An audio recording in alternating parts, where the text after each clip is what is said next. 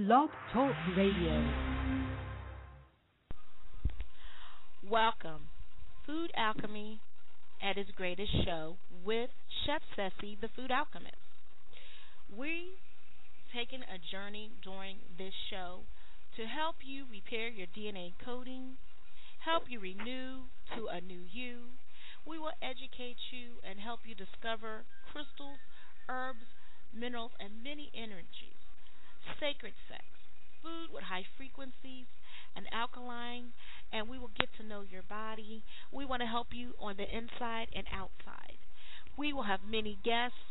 We want you to sit back, relax, and open your mind and your heart and to receive this information into the new you that is rejuvenated with Food Alchemy at its greatest with Chef Sessy, Food Alchemist.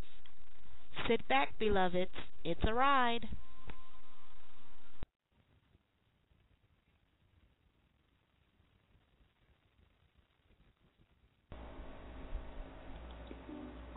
Sacred women.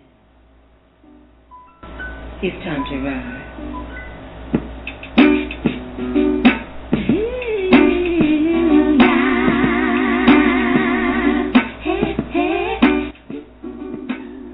You're listening to Food Alchemy at its greatest with Chef Sessy, the Food Alchemist.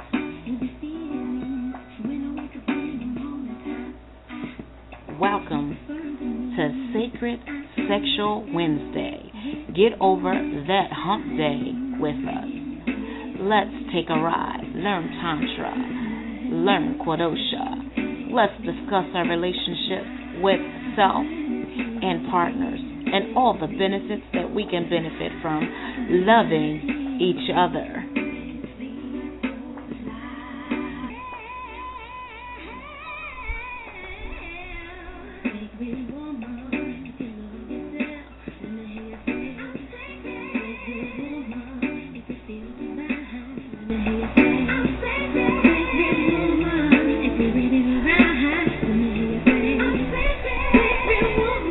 That's what we are, sacred, sacred union.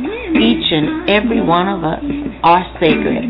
Sacred woman, sacred man, and relationship, we are sacred union. Welcome to Sacred Wednesday. Let it not just be another hump day, but a sacred sexual Wednesday. Enjoy the ride with Chef Sessy, the Food Alchemist.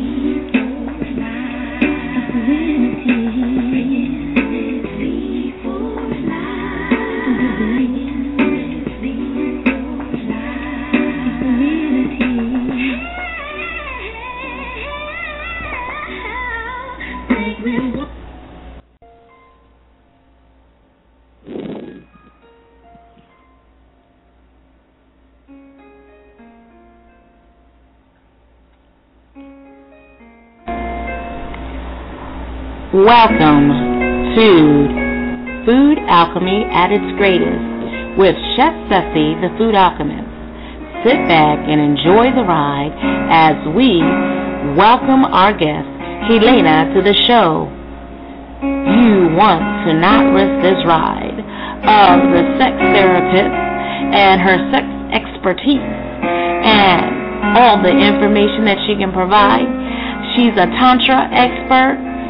She's a therapist expert on relations. Let's sit back. Beloveds, enjoy the ride that she is willing to provide us with. We're taking liftoff. Are you ready?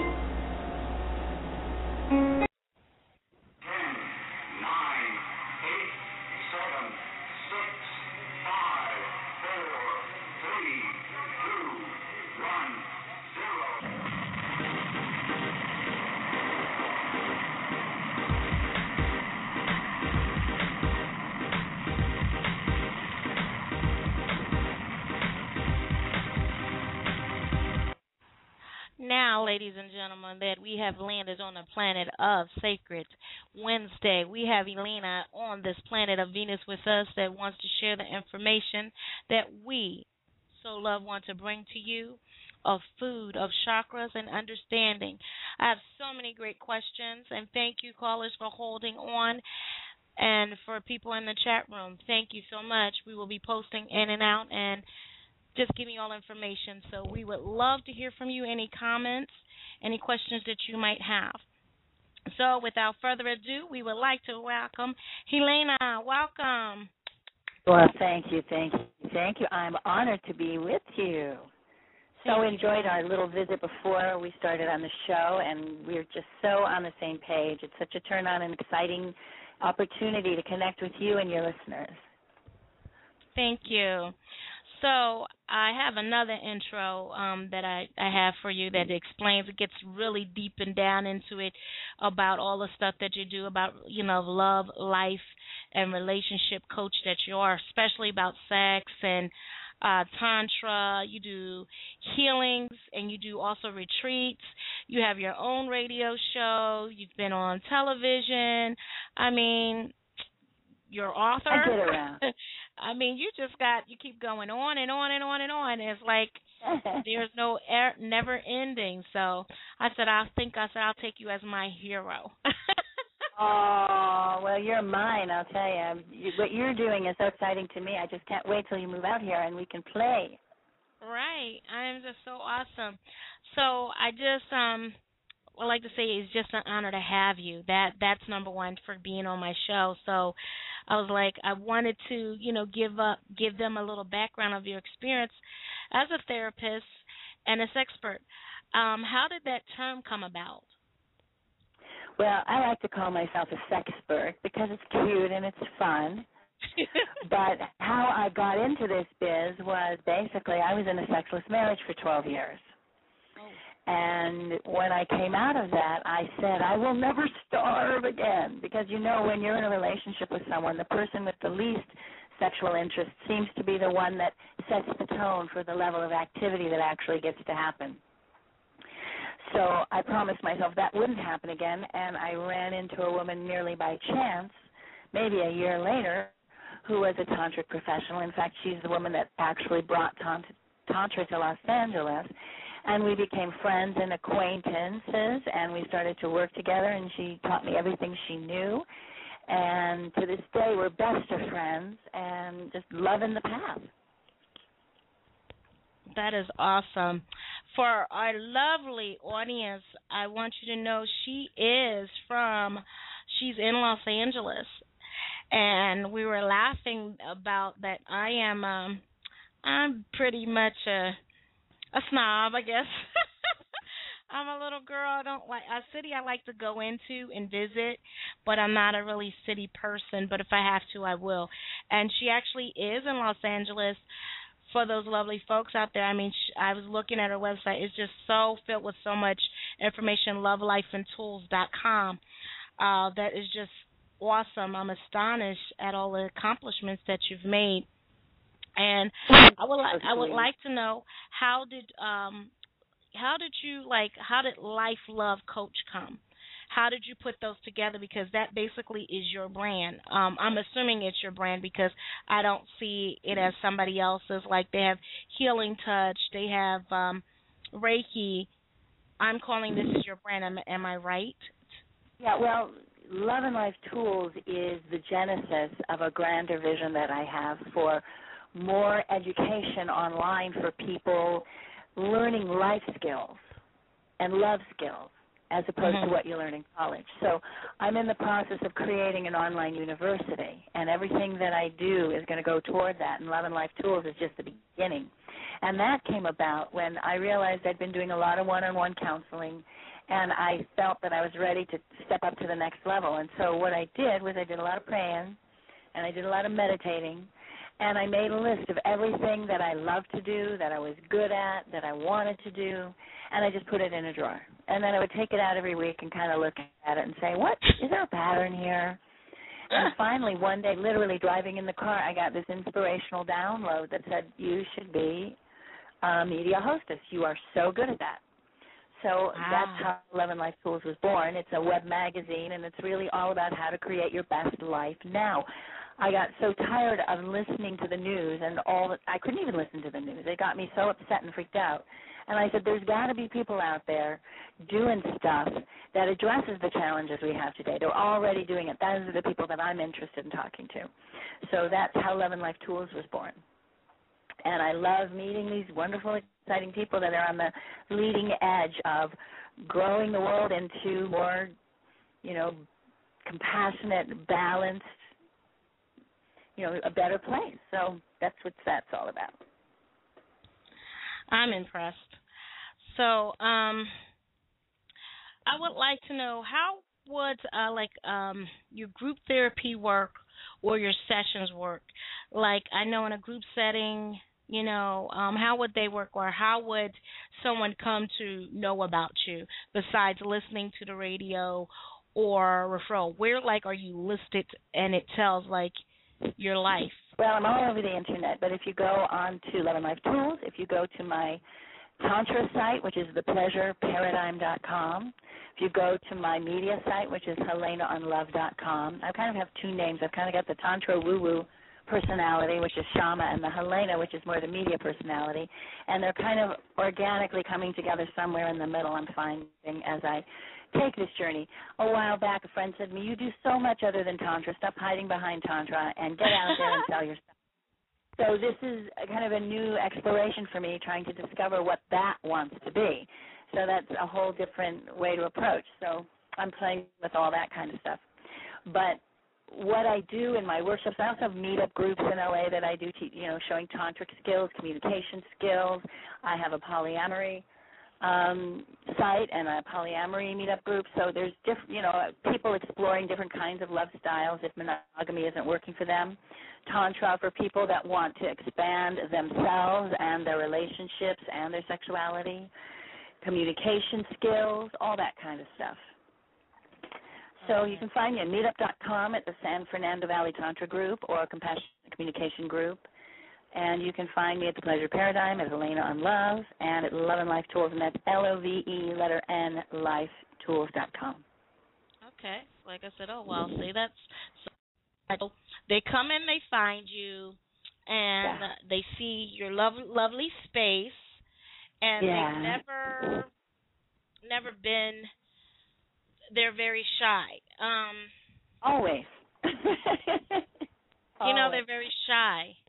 Yeah, so I do ninety-minute introductory where we sit down and I kind of get to know them, some of the dynamics in their life and in their relationships. I take a life re- history review that kind of has a sexual focus to get an idea of how they got where they are.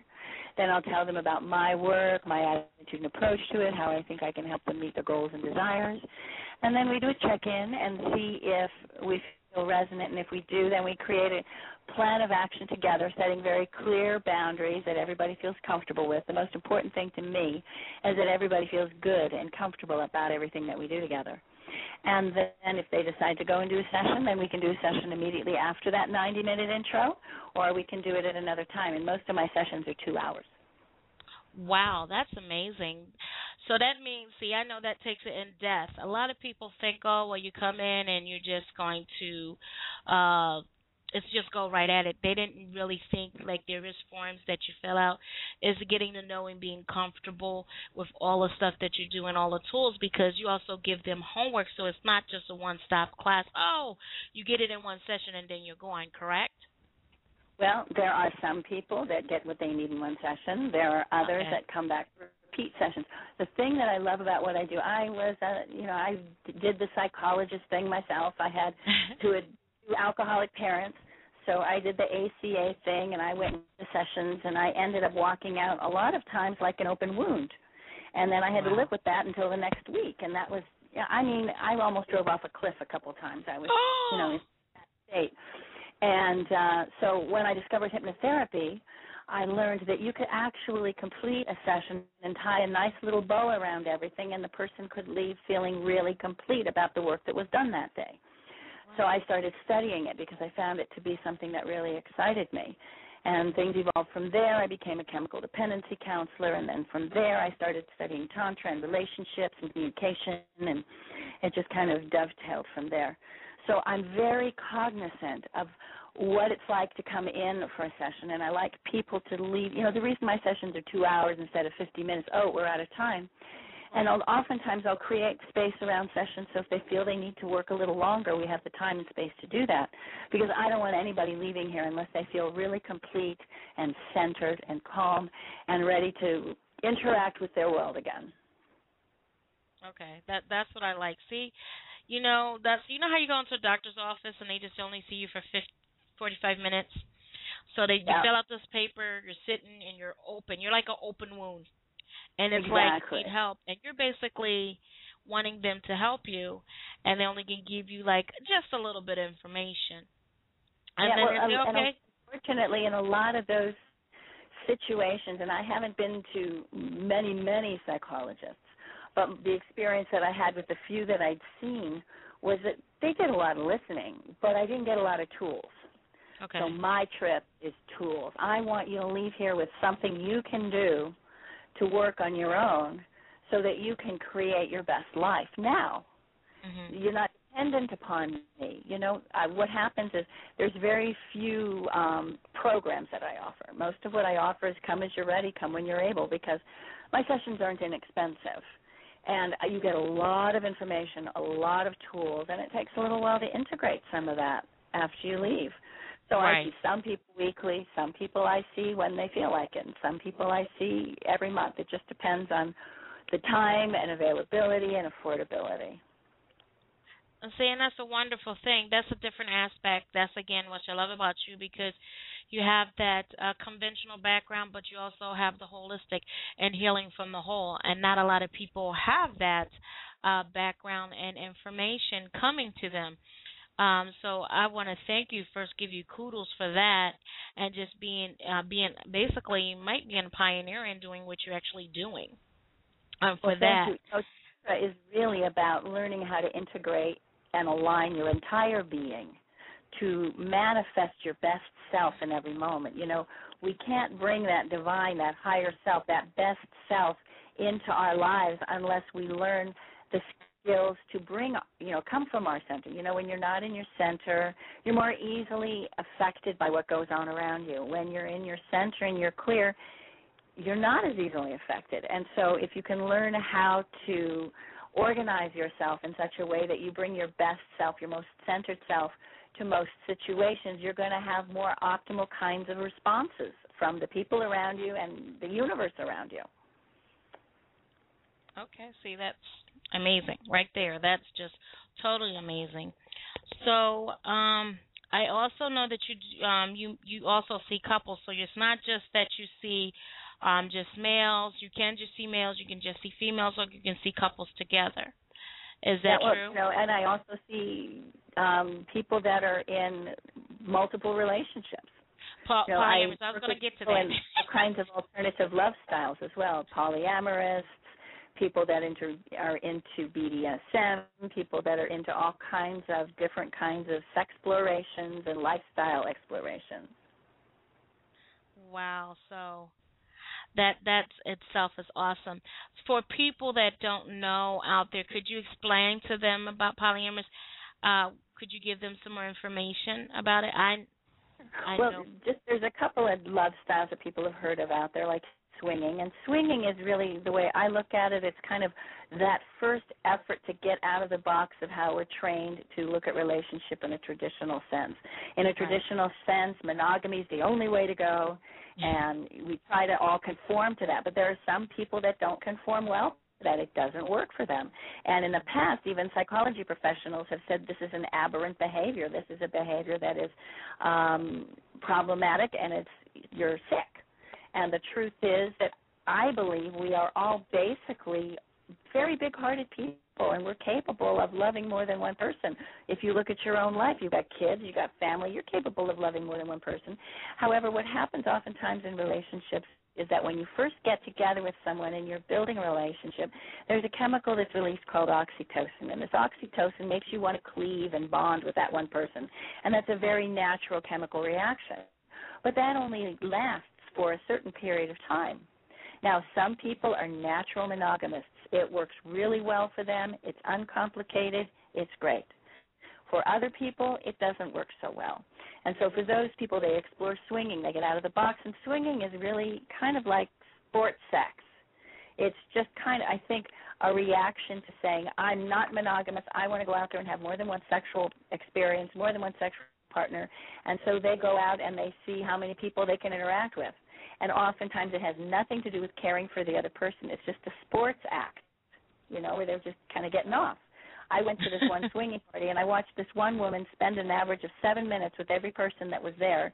She never looked in their eyes. She never connected. She was just bouncing on their laps. And I'm going, that that doesn't work for me. But she was quite happy.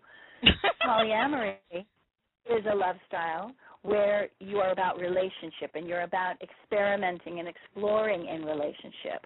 So some of those relationships may be sexual, some may not, but there's different and varying levels of intimacy. Now, in the monogamous paradigm, there there are a lot of rules, and they change for every couple. It's like, how long are you allowed to shake hands? How long are you allowed to exchange a little kiss? How long are you allowed to hug? All these things have kind of a little time frame that make it acceptable or unacceptable. Right.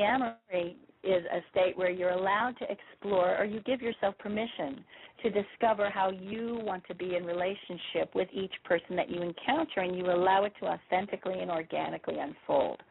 So some relationships, as I said, may move into a sexual realm. Some are very intimate emotionally.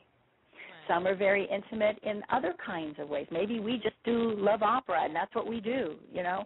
But it's about allowing those relationships to unfold and discover what they are rather than following the traditional rules. And I happen to be a polyamorous, but I don't encourage anybody to explore it unless they feel strongly moved to do so, because it takes a certain kind of person. And not, not everybody's cut out for it, and you are going to be having to sift through a lifetime of programming on monogamy. You know, monogamy is just cleaving to one partner and loving and sharing your life with one partner. However, in our society, there's been a whole lot of stuff that's been kind of piled onto that. A lot of rules and ideas and thoughts and unspoken contracts that get piled onto that. And if you decide you want to explore this different love style, you will have the opportunity to sift through every single one of those.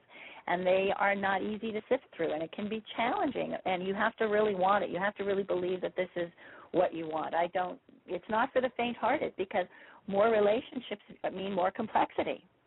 More complexity means you need to have some really good relationships skills in order to navigate it, which means excellent communication skills.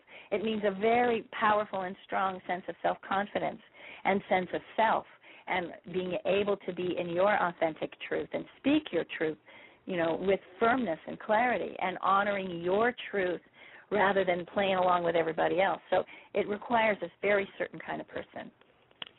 Because it takes a very strong person. And it takes a lot of them if they're in a lot of, like, a triad, um, which is basically can be three, or a village, or a community, and which is like a multiple of them living together, whether it's heterosexual, homosexual, or whatever it is. It's just right. Partners coming together, which I'm, you know, very familiar with of, of learning um, from Quodoshka, that um, it takes a lot. And it takes more courage to actually be in that relationship, but it also lends you more support when you have children, because you're getting different values and you're supporting them to basically be able to go forth, because it's like a village raising children.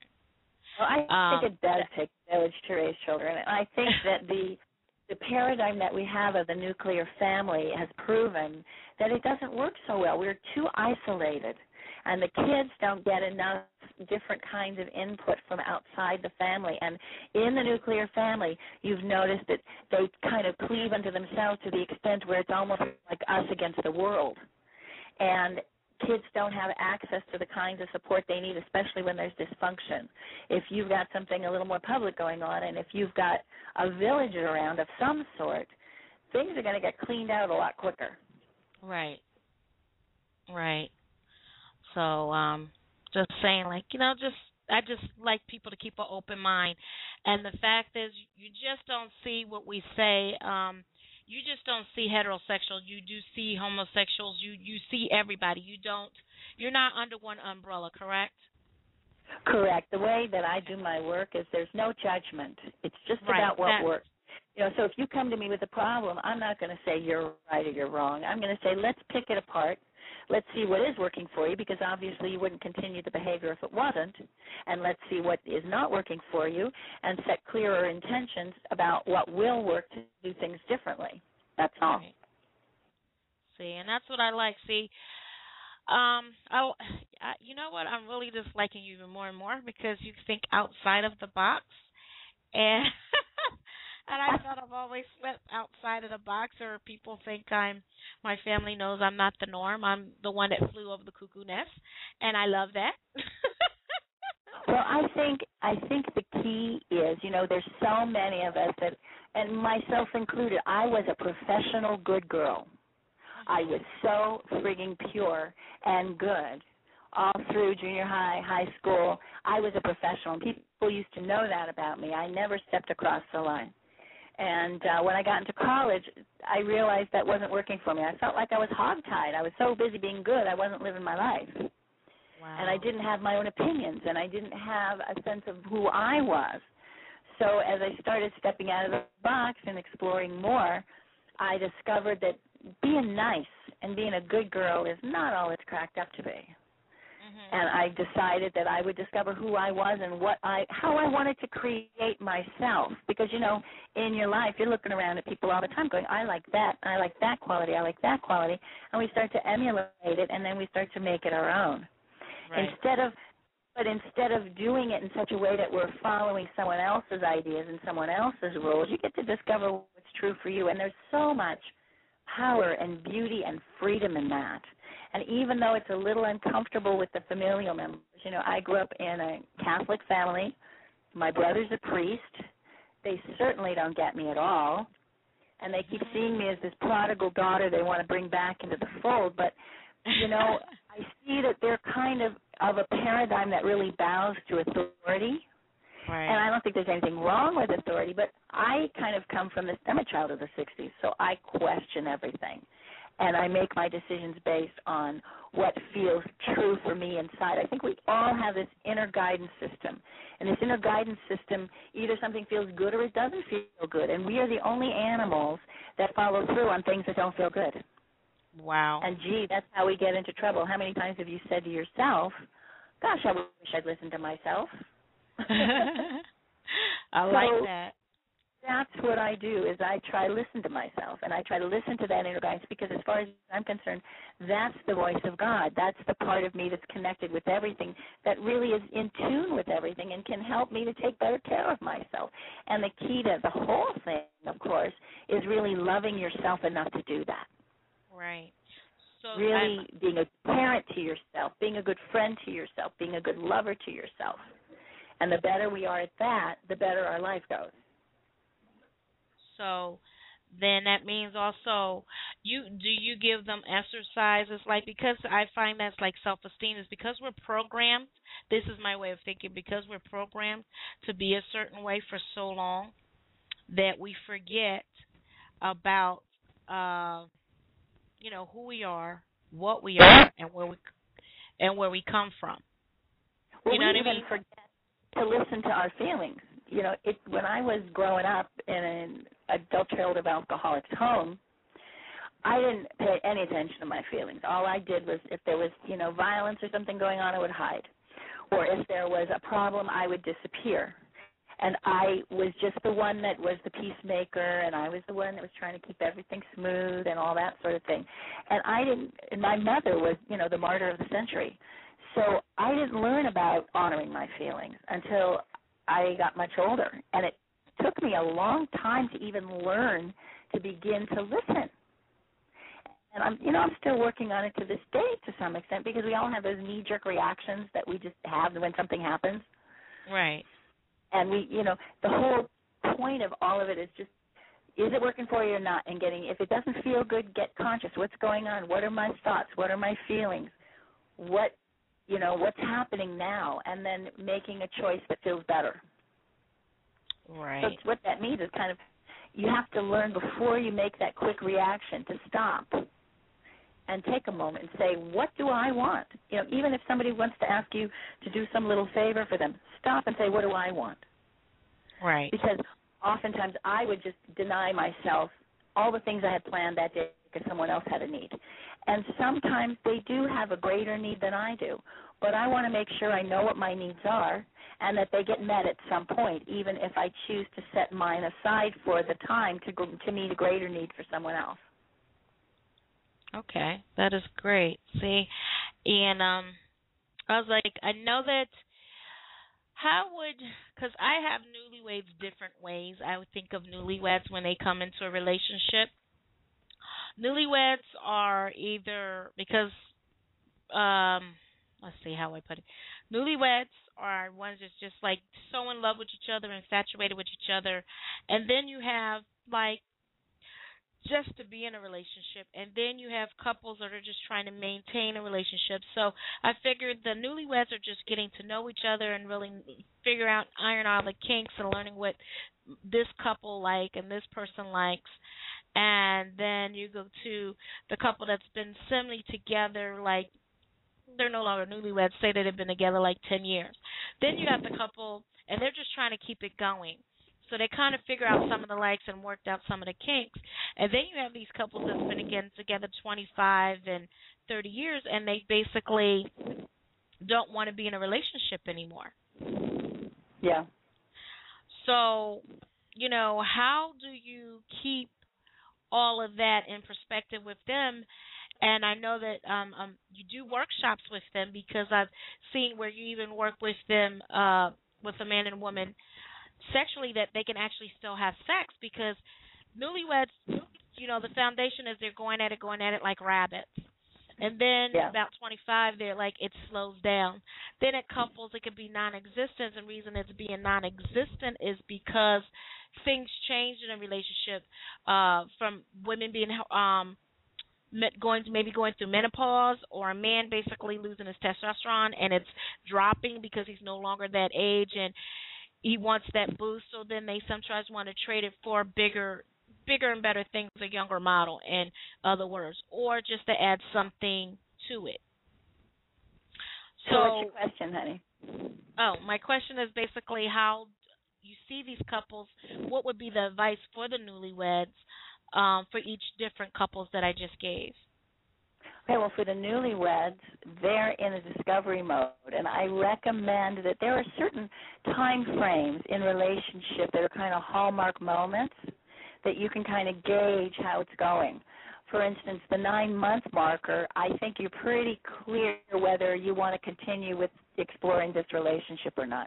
The two-year marker, I wouldn't even consider getting married before you've been with someone for two years, so you've had the chance and the time to kind of get past the honeymoon stage and into the real life stage where you're starting to have fights and you're starting to experience where your relationship is butting up against each other. Because the truth about most relationships is that they're very often a hangover from a parental relationship, and you're having the opportunity to work out the kinks that you saw in your parental relationship with this new person. And so... Right. That, by that two-year mark, that stuff has started to happen. You're starting to see those reflections, and you're starting to rub up against each other and learn, you know, how you can support each other in transmuting those old programs that no longer serve that you learned from your parents. So, you know, I recommend taking communication classes. I teach communication skills. I think it's a very important way to help to work through some of that stuff, because a lot of the times we're into shame and blame. Right. And I right. know my partner got into that, and I got into that big time. We got very polarized at one point in our relationship, and right. we started taking communications classes, and it's made a huge difference. Now, I'm not here to tell you that I'm perfect at it and that we do it every single time perfectly. There are times when we're center more and we're more susceptible to our old prayer paradigms, our old programming, and there's other times where we're just awesome at it, you know, and we chalk that up on the board and go, oh, we did it right this time. Right. So, you and know, you can never expect, no matter how many tools you have, that you're going to be perfect every time. You know, there are so many variables, but you can aim for that. You can work toward that, and you can get a sense of creating uh, what I call neural pathways toward creating new paradigms and new ways of doing things. So, you know, all these wonderful tools and skills that you learn from me, if you use them, they work. And you're going to know that sometimes you will and sometimes you won't, and sometimes you will sort of. And that's just part of the of the dance. And then for couples that have been together a while, oftentimes the sex wanes because they have kids, or because what happens when you're first together is, oh, my gosh, there's this whole new universe over there and this other person, and it's fascinating, and I'm enthralled, and it's wonderful. And then after a while, you start noticing the faults the other person has. Oh, my goodness, they're leaving the cap off the toothpaste, and, oh, they're not picking up their underwear, and, oh, I hate it when he looks at you like that, all those kinds of little things. And we start to focus more on those irritations than we do on the appreciation. So one of the things I really work with couples a lot on is taking time to make sure you appreciate each other as much as possible. Anytime that person does something right, let them know. And if you didn't let them know that moment, let them know later in the day or when you get up or before you go to sleep. Take that time to acknowledge each other and appreciate each other, because that's the best aphrodisiac of all. Right. Now, also, we kind of let our lives get more important than our relationship. You know, when you were first together, you couldn't wait to get together. You couldn't wait to have sex. You couldn't wait to do things and go out and have experiences together. And when life sets in and the humdrum routines set in, we sometimes forget to keep that juice going. So I teach them skills and tools to keep the juice flowing. As I said, appreciation is one of them.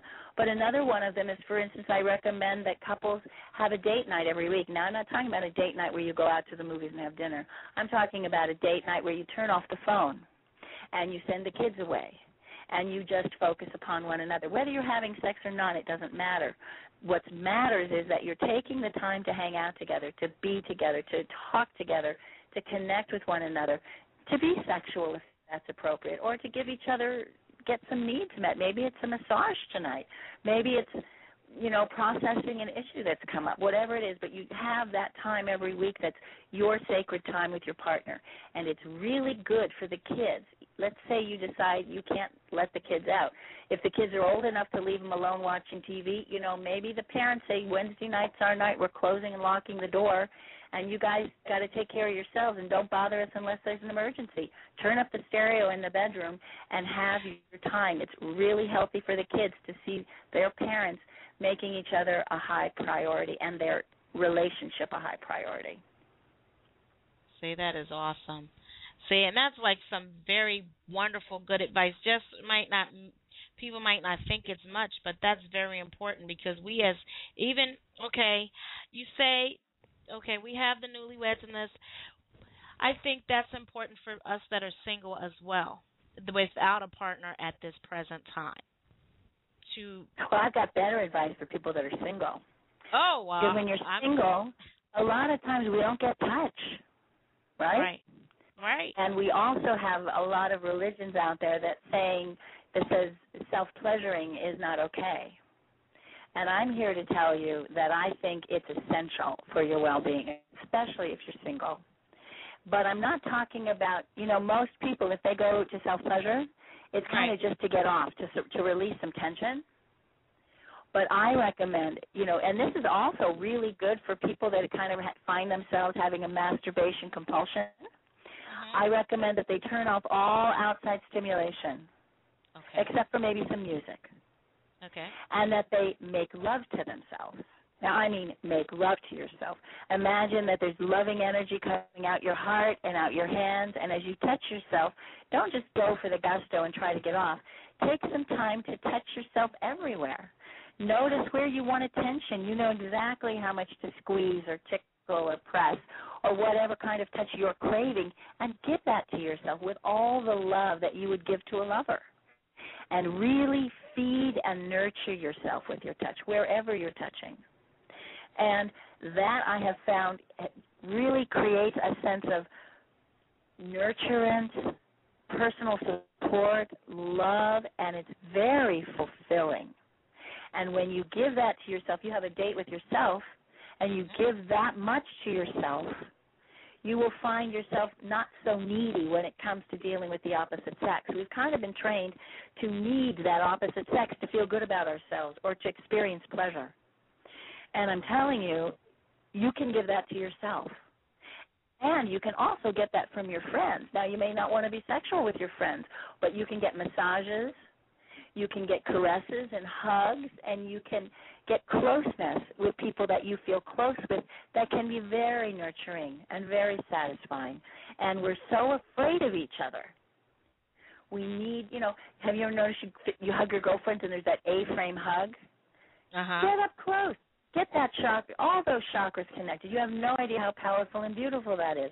And it's right. It's just energy. It's just connection. It's just love, and we all need it. And if we allow ourselves to give that to each other, we won't be so starving and needy out there. Oh, wow. See, I see. See, and that's what I love, because that's what I tell a lot of my friends that, you know, that are by themselves. They need to date themselves and love themselves first, just like you would want somebody to love you. And how do you that's, expect someone? And it makes you a better lover, too, because yeah. because as you're actually taking the time to listen to what your needs are, you can be more sensitive and aware of somebody else. You can't give somebody else what you don't know and what you don't have. Right. Right. See, that that's what I'm like so stoked about, just doing that and getting that to, you know, together uh, with yourself, but also couples, because then you're trained to be a lot better, um, a lover, a person. Yeah. Because you really know exactly who you are and what you are and what you expect. Because then you're not putting that expectation. Because you're not so hungry, you're waiting for that person. And because you're treating yourself, you draw that energy to you. That's exactly what I do love. So I tell people, go on a date with yourself. You know, um, my cousin told me that years ago. Do you know? Go on a date with yourself, even if you have to lock yourself in the bathroom. Really. Things I do is I, I give people an exercise called the personal puja. And in the personal puja, I suggest that they take a delicious bath or shower in a very sensual way with all the right smells and candles, maybe a glass of wine or something that they really enjoy drinking, and relax and breathe deeply and really, you know, let that hot water melt their muscles, and then go into the bedroom and set it up. Start the stereo and dance around the room. Activate yourself. Get yourself really energized while you create this beautiful space, the setting candles, maybe some rose petals on the bed, whatever you would do for a lover, do for yourself. And then as you start, you know, and collect all your toys or whatever it is that you want nearby, make sure you've got plenty of water, pillows, everything that you might need, and then allow yourself to go deep and breathe deeply and just really listen right. and really feel. Because most of us don't feel. We're, you know, if you're rubbing stuff fast, you're not feeling, you're just activating. If you, the slower you go in your touch, the more that you feel. And so if you really slow down and breathe really slowly and deeply, you'll become much more aware of your inner universe, your inner experience, your thoughts, what you're feeling, what's going on in your body, and what's wanted and needed, and then you can give that to yourself. Right, which, uh, you know, I really love. I really love that. I mean, you're just giving us so many wonderful advices. We haven't even begun to touch on the food yet, so I want to give give them a little commercial that we have for you and an advertisement, and give you a chance to get a little bit of water if, if you so uh, choose. So I am going to do put on a commercial. And we'll be right. right back after these messages. Okay. Food Alchemy Family at its greatest show. Welcome Helena Mullen. She's a dynamic force to be reckoned with from L A, California. fifteen years as a healer, writer, speaker, educator, and media sexpert. Interview hostess of her own radio show, although the basics for this information work stems from her experience as a life love sex coach.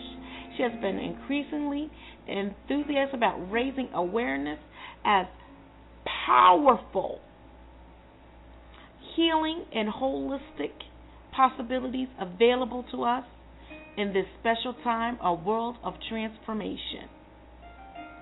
Her mission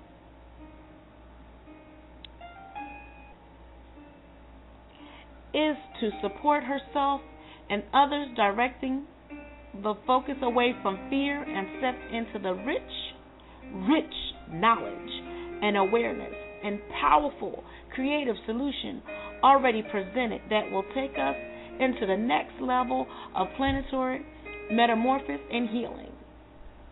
Let's sit back and listen to Helena give us some guidance. She has a website at loving life tools dot com. Go and check the website out and listen.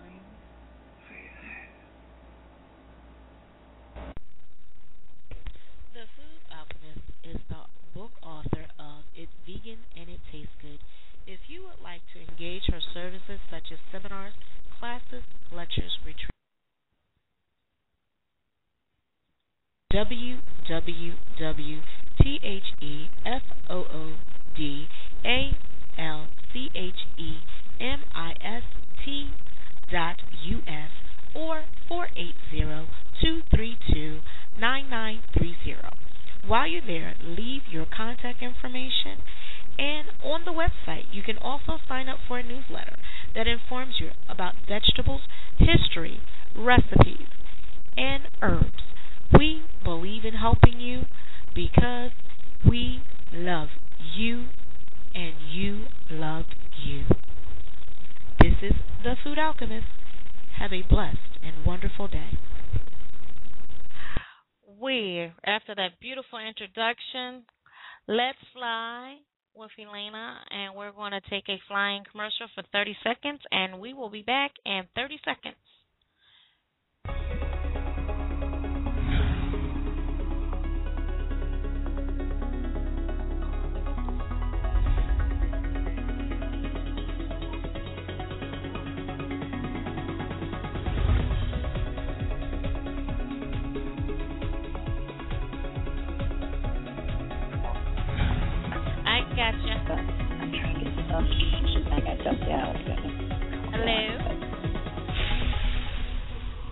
Helena? Hello? I think I'm having a technical difficulty. I think I dropped my caller, and hopefully she'll come right back. So in this meantime, let's listen to the storm while I try to get her caller back online. Thank you.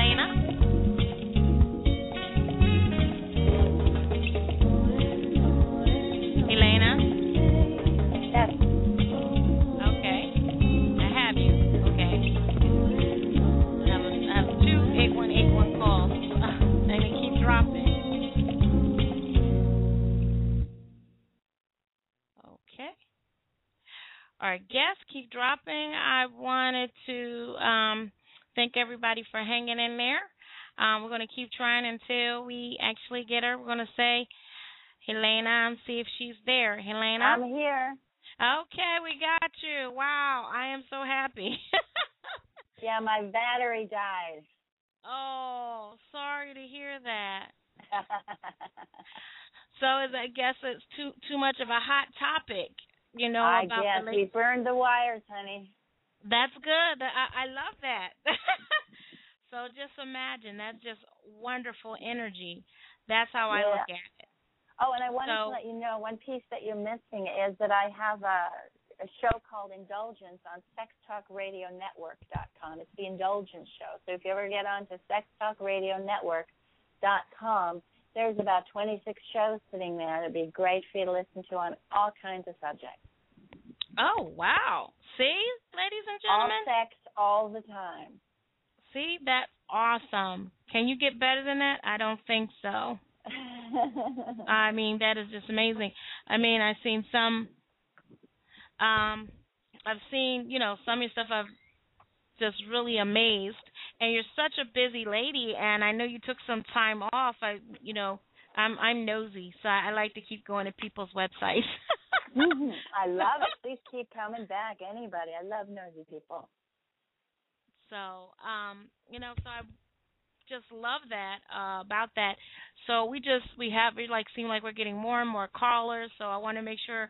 You know, we have a gentleman that's been online waiting, and I told him at the end we would do um, uh, readings. Uh, well, all, every show we, we like to do like a herbal or a crystal reading uh, for someone and give some suggested um, advice as well. And we're having uh, guests come in and pop in out of the uh, chat room. So if you think about doing anything, I'm multitasking, handling the boards, ladies and gentlemen, as well as the chat room. Um, um, handling this. So I just, if anybody has any questions, I'll also be in the chat room trying to pick them up as too. So. Cool. Well, actually, I'm registering even as we speak, so I can see what's going on.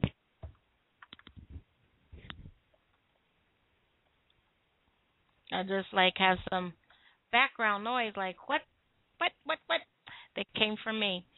So let's see, we have a la la la la. So let's get back on the track because I don't want to get off because this hour, you know, this two-hour show is like it's eating up real fast. So let's get into the food that is basically, I would say, sensual uh, that might be pertinent. Now, if you're packing, I would pack, um, give us your intake on what you think about food in combination of your sexuality and how it enhances uh, the body. Well, obviously, sex is an athletic act, in case you haven't noticed. And the better shape you're in, the more present you can be. And I know that people that have maladies often have difficulty with their libido. Or if you're taking antidepressant medications or other kinds of medications, oftentimes that will affect your libido. But there's all kinds of foods that you can do to help augment and sustain, and also, you know, when you're having sex, too, it's, you know, you can get a little dehydrated. So there are certain kinds of foods I love to have around when I'm having sex. For instance, you know, it depends on whether you want messy or non-messy. If you want non-messy, grapes are my favorite. Or any kind of fruit that's contained and really wet. But if you want, if you don't mind messy, then you can go into the melons and you can go into some of those other kinds of really juicy fruits that keep your energy up, give you that sugar that you need, but are healthy for your body. Stay away from dry fruits, though, because I think they give you a little too much of a rush. And you kind of want to keep things on a more even keel. And, of course, lots and lots and lots and lots of water. It's really, really important. All right. Keeping hydrated. Like. Also, Would, for for a healthy, healthy body, I think it's really important to make sure you eat good proteins with every meal mm-hmm. because they burn slower. So you have a lot more energy stored and available to you. Right. So healthy proteins with every meal and lots of green stuff and a little fruit. You don't want to go too heavy on fruit. So, like, if you're a juicer, I think uh-huh. lots of green juices are great. Kind of be a little careful when you get into the sugary ones like the beets and the carrots. You know, you want to not do that too much. But lots of green juices are really good for your health and give you a lot of really great energy. Fruit juices give you a little too much, I think, of a sugar kick. I tend to water down my juices and right. put a splash of flavor rather than amping on juice. But, of course, if you're hypoglycemic, a good strong hit of orange juice is always very helpful. Right. Well, yes, because they need that sugar boost because their sugar drops yeah. too low, which is, right. you know, be careful. We're just giving suggestions, ladies and gentlemen, you know, um, being in yeah, Arizona. I am not a doctor. I just know I'm not a doctor, but I just know what works for me. So that's all I can share. Right. You may have your own ideas, yeah. Oh, see, I'm loving this because that's, that's what I tell people. Um, I'm just giving you a suggestion. I'm not a licensed doctor. Um, these are just some things I find that works for me, which is amazing, totally amazing. But being out here in Arizona, I'm finding that um, you come out here and you want to, you don't have a tendency to drink a lot, so you are always um, thirsty, and we need yeah. a lot potassium here than you would, say, California or New York, or because it's more um, humid. The humidity is a lot higher because yeah. you're near the ocean and the water and the moisture content. But here where it's dry in the valley, we need a, a little bit more potassium. I'm not going to say go out and take potassium pills, but you might have to even up your salt intakes or have a little thing that has potassium. As is so as simple as much as take drinking coconut water. Um, yeah, and I simple. think it's really good to make sure that you, into your salts, you want to use some of those more natural salts because some of the highly processed salts that you can get, and I won't name names of companies, but those do not have as healthy of a content and often have chemicals in them that you'd like to avoid. So stay with the uh, healthier rock salts and grind them. Mhm. I like and that. Supplement um, your supplement your if you're worried about the iodine stuff. Supplement that with a lot. I love to get those little seaweed chips. Uh-huh. You can get them at Japanese markets. At, at, at some places, you get a little tiny bit for like two dollars. It's ridiculous. Go to the Japanese markets. They have right. bags of this stuff. And I, if I want potato chips, I eat seaweed instead. Right. And, and I know I'm getting my iodine and lots of good green stuff, lots of minerals. Right. The the kelp also helps with your, your iodine, but also your thyroid, um, because that's yes. what's lacking when it goes down. So that also has a, also playing with your hormones, which people are not aware of, the uh, yes. your thyroid gland. So it sends you off a little bit of balance and everything. Uh, so I just thought, you know, that would be awesome. To, yeah. you know, to let them know that there's other things that these food does, like instead of juicing them up, they have potassium. They're also healing your body at the same time, like hemp seed and maca. Maca is good for men as well as women sexually to heal their body and give them the sexual energy that they might need. Man, That or, is great stuff. That maca so, maca is great stuff. So put that in your, you know, you can put that in your, your shake in the morning. Um, your lover's not feeling so sexy by the end of the day if they've had a cup of, you know, maca stuff. It takes a while. With herbs, it's not going to work overnight. It's going to yeah, take a little bit. Yeah, you got to build it up. Right. So I, I love that, you know, that we have it right here on our fingertips and that we can give you all this information. So yeah. my thing is um, when you're with your mate and you're on a different diet, does that affect their body, your body, if you're with a mate and they have a different, like, eating habits and you're coming together? Well, definitely. Together? First of all, you know, we have bodily fluids that we exude. Right. And the healthier and cleaner your diet, the better you're going to smell and taste, no matter where you're licking. Right.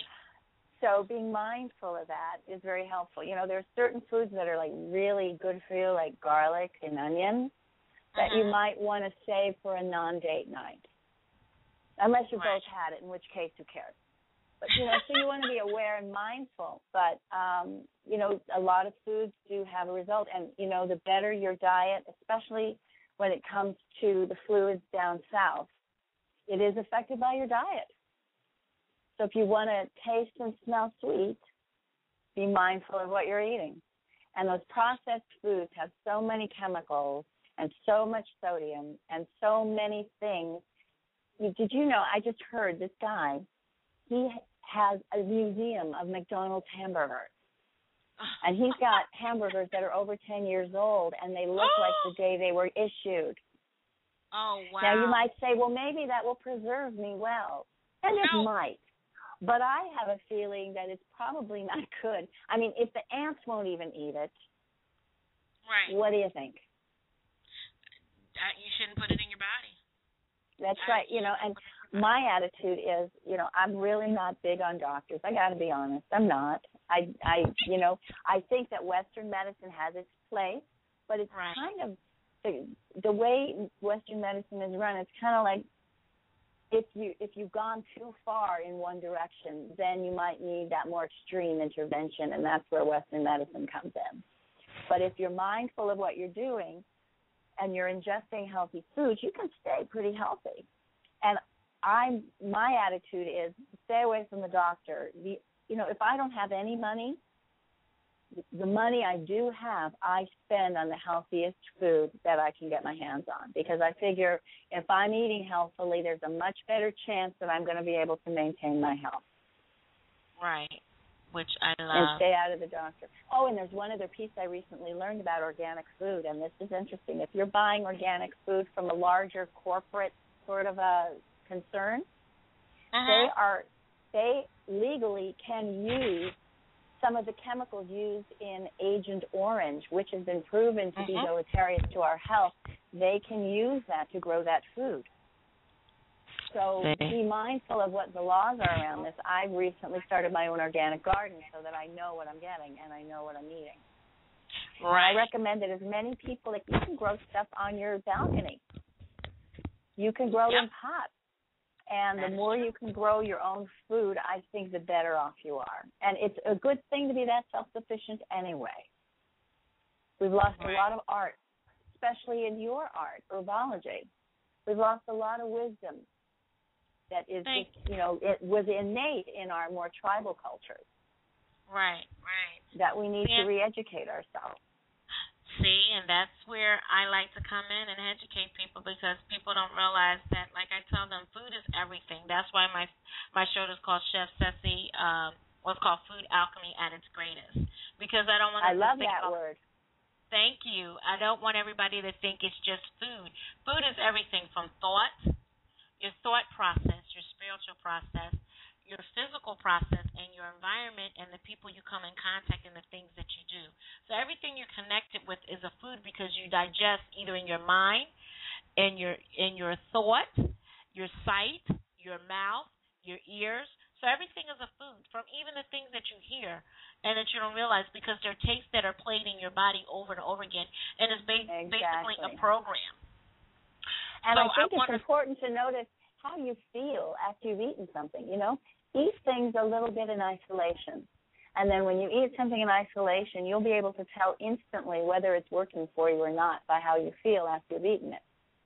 Right, right. So for instance, one of my favorite things is ice cream. I love ice cream. But recently, you know, I've kind of gone off dairy completely, because I noticed my body wasn't doing well around it. So recently okay. I thought, well, I'll give myself a little treat. I want some ice cream. So I did, and immediately I felt horrible. And if I didn't wow. know it beforehand, I know it now. Ice cream is not my friend. Okay. Well, you can get coconut ice cream. Oh, that sounds good, yeah. It's coconut ice cream. There's almond ice cream. Um, there's even raw ice cream that you can get that is made with almonds, and it doesn't have sugar in it. Wow. It doesn't have process, and that's the stuff. They're the classes that I teach people how to do this on a daily basis. Um, you know, on my page, I want them to learn that you can actually do this at home. You can make homemade ice cream. If you're vegan, if you're raw vegan, if you're vegetarian, vegetarian is not going to matter to them. But like I say again, everybody's body is different. Some people can eat meat, some people can't. Some people can be vegetarian, some people uh, can't eat uh, vegetarian. Some people can be raw, some people can't. Some people can just juice and they're fine, and some people yeah. don't. But the thing is, you got to be properly guided. You just can't say, "Whoa, ho, I'm going to do this," because you do more damage to your body than good. Just like I was yeah. saying, juicing. You got to do it properly. You got to go on a fast properly. You got to come off properly, because you can upset the apple cart and it'll tumble over and it'll hurt you and put you in a hospital. And yeah. That's not what well, I got about. This book called Eat Right for Your Blood Type. Right. And I started listening to that book and doing what it suggested. Now, I don't, for instance, it suggests to me that I want to stay away from tomatoes and nightshades. So I don't take them completely out of my diet, but I have them rarely because I enjoy it. Of course, it's my favorite foods. It's on those lists, like avocados and tomatoes. But I just eat them less and right. in smaller portions. And I, I used to have constant migraine, constant wow. muscle and joint pain, constant uh, spinal stuff going out all the time. And right. I changed my diet. I am no longer in pain. Okay, that you know, that's good. See, and also, um, uh, also what you can do is um, be uh, like almonds. Did you know eating three almonds a day can uh, prevent cancer? I didn't know that. In fact, what I recently heard, though, is that almonds can be kind of inflammatory if you tend toward an inflammatory system, which I happen to have. What was causing my uh, pain was that I was allergic to a lot of foods I was eating. And once I shifted out of that, that got a lot better. So there are some foods that can be inflammatory, and you can tell when you eat them if they cause problems for you or not. Okay, that's true. So I, I you know, just, just love giving all this wonderful information to them, and I hope they appreciate this, that you're just going out of, out of bounds. You're just not a one, as they say, one-horse pony show. You're like an Arabian show of horses. You're dynamic and beautiful, and you come in a, a lot of varieties in what you do and your, at your, what you're mastered at, which is amazing. So I would like to thank you for that, for being that and then some. So knowing about your health, knowing about the food, knowing about the sexuality, but also working with addictions and stuff like that. Um, I also assume there are um, people that raise their Kundalini energy. I talk about this all the time because I want people to be aware of what Kundalini energy is, that sometimes they burst out of the top and their Kundalini energy is so high that they're on a overdrive. Some people say overdrive of sex, because they burst that open. Um, would you be able to work with clients like that and guide them how uh, to bring that energy down a little bit and use it in a, another way?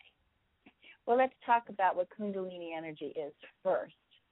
Kundalini energy is an energy that is kind of dormant at the base of the spine. And when we're very relaxed and very aroused, sometimes we can open up the channel for that energy to flow.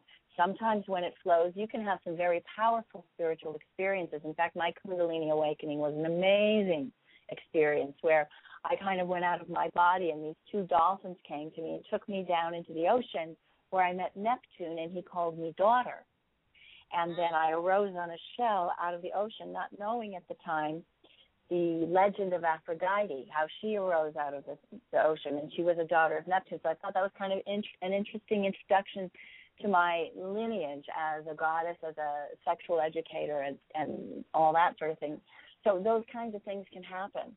But also what happens is this energy starts to move very powerfully through your body and through your spine. I've learned how to activate myself through a teaching of the Quodoshka, actually, where I can take one breath and be in an orgasmic experience called full body orgasm or energy streaming for as long as I want.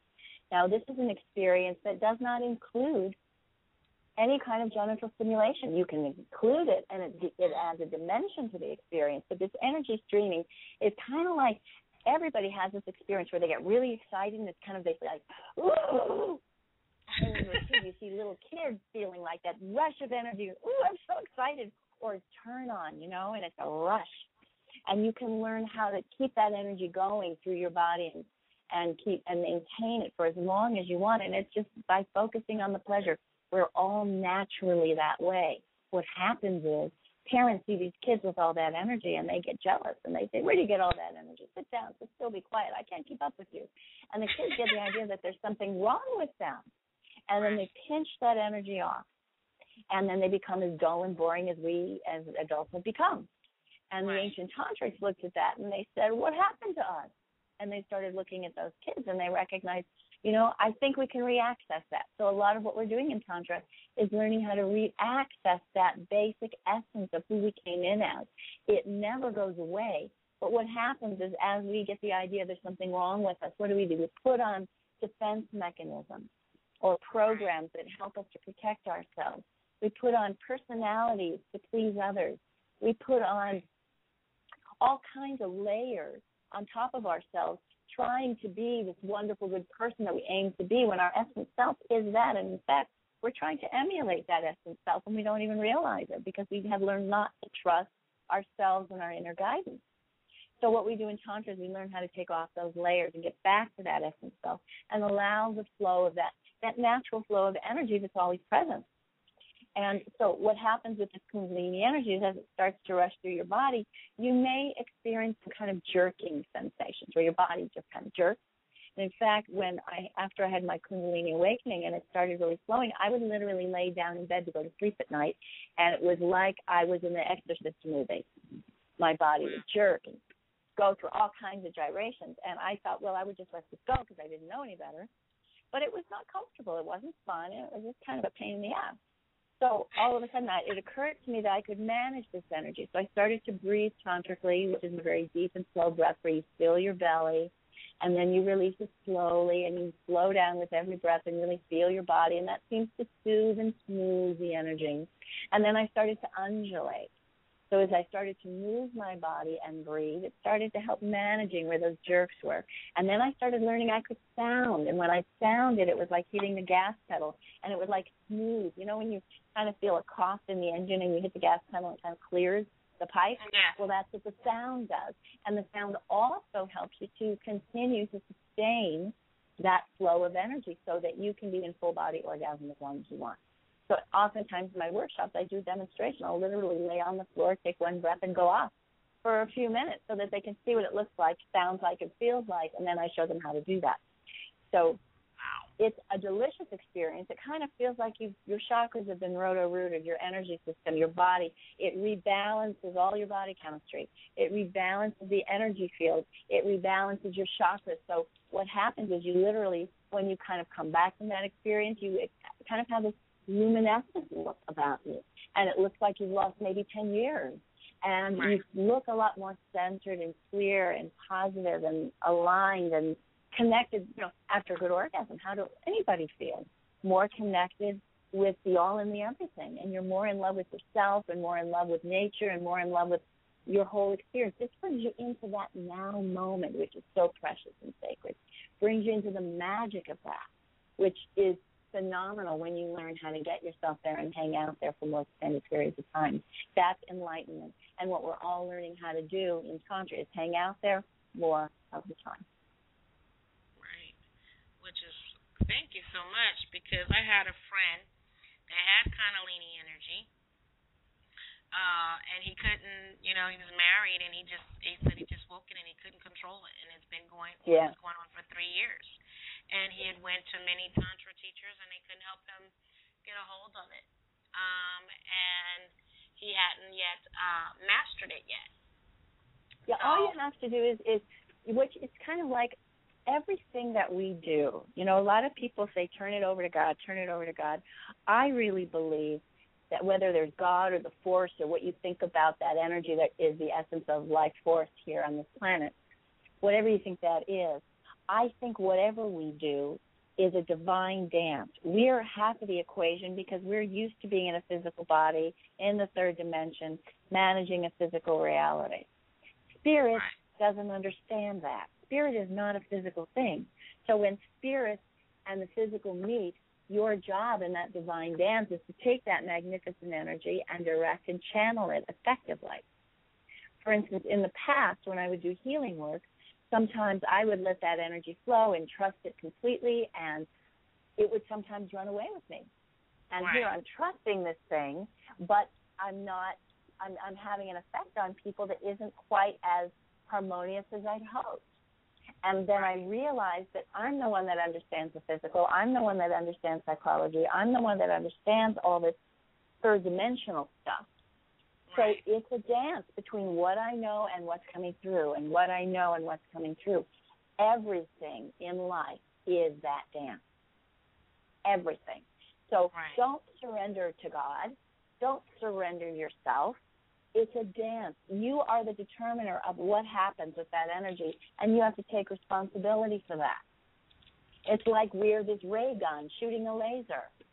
You know, where do we point it? How are we pointing it? We're responsible for that. And we have to take and measure and manage it, and we have to learn how to do that. Okay, well, that's good. So I hope my friend is listening, because I'm not going to get him in trouble about uh, his Kundalini energy. Um, you know, just, you know, that he just wanted that and understanding. Um, and he was, you know, speaking other therapy like acupressure, acupuncture, and all that other stuff. And that seems to be helping him keep in alignment, which um, I say kudos for him and great. So now he feels so much better. And yeah, and he can give me a call, and I can talk him through it. Okay. You know, I do phone sessions all the time. So, you know, sometimes it does require some other intervention depending on what's going on with him and his energy system. And acupuncture is a wonderful way to also balance that out. But we do have to step in in our own sense of self and power with whatever's flowing through us. Okay. Because it can be dangerous. It's, you know, it is the power of the universe. It is, you know, that's why Tantra and these things are so dynamic and powerful, because it is the most powerful thing there is. It's what creates universes. It's what creates worlds. And we get to be the determiners of what happens with that energy that flows through us. All right. I'm like, awesome. Um, okay, what would you say to a couple that is new and trying uh, to cut, cut out, like, what would you give a, uh, for a couple for a date? Like, do you give assignments and homework to them, like to go oh, on a date with them if they have sure. children? Yeah, absolutely. Okay. I also suggest a couple. Remember we talked about the once a week date. I also suggest to couples that every month or six weeks they take a weekend away for themselves, so that right. they can decompress from life and responsibility and have some loose, relaxed, unstructured time where they can just hang out and enjoy each other. Again, we need those refreshers. If you've ever been on a vacation for like two weeks, you may have noticed that the first week you're decompressing and you still are, you know, winding down from, you know, the rat race you've been in. So, but if you take these little breaks more often, it feeds and nurtures your soul to, and your relationship to a degree that is really important and essential for keeping your balance and center. Right. Okay, there's nothing more important than that you feel good, that you feel centered, that you're bringing your best self to every moment. So you got to learn to be a little selfish. Now, instead of selfish, I like to use the word self-full, and that means right. that you're make you're parenting. You know, if you're parenting your child, you're watching out, aren't you? You're making sure that what goes on around them, they're safe, that they're learning how to get their needs met, that they're taken care of. You have to do that for yourself. True. That is so true. That is so true. And in our so culture, we're taught to sacrifice ourselves for everyone uh-huh. else, and it just doesn't work. It doesn't work. Uh-uh. Uh-uh. I learned that, you know, especially being a parent. Um, and a mom, huh? Right. It's just like, you know, and I have a teenager that is just so, uh, so hard. Yeah. Just so hard. Well, the thing about teenagers is I've got a twenty-four-year-old daughter, and she's been through her stuff. She's been through her experimentation phases. She's been through and a lot. And I'm glad that she is doing that and that she's learning, and she's learning how to manage her own energy through mistakes and through, you know, all kinds of different kinds of experiences. One of the things as parents that we can do and be most effective is, you know, from the day she was born, I practiced letting go. Okay. I knew I would have to let go. So every moment where I saw there was a choice for me to let go, I would let go and let her learn.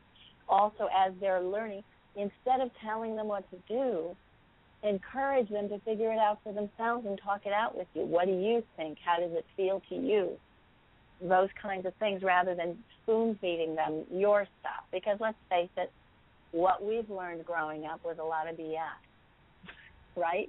And we probably still have some levels of B S that we're transmitting. If we teach them to be self-responsible and self-aware and listening to their own guidance system and honoring themselves, we're going to give them a tool that's really going to serve them much better than what we have to share. And okay. The last piece is trusting them, trusting them, even though they're going through mistake time, even though they're doing some things that make us scared to death for them sometimes. Right. If you continue to show them how to trust their inner guidance and how to listen to their bodies and how to learn from their mistakes, they'll figure it out. You did. Right. That's they true. will too. They will too. And you can give them some advice, but the truth is, how often are they really going to listen? How often did you listen? That's true. You know? Well, so giving them I those think... skills to do it themselves is the best gift you can give them. That's true, too. I'm thinking about, you know, just the kids themselves where they were taught uh, early. Like, the girls and the boys were separated back in the village, like, uh, say, in Africa, say, in the Native American tradition. They're, they grow up being aware of who they are as a man and a woman because they're taught these different skills to be able to walk into, which is very, very um, hard because we don't have that. We basically, the tribe is shut. Well, which especially is, for boys. I mean, in, in tribal cultures.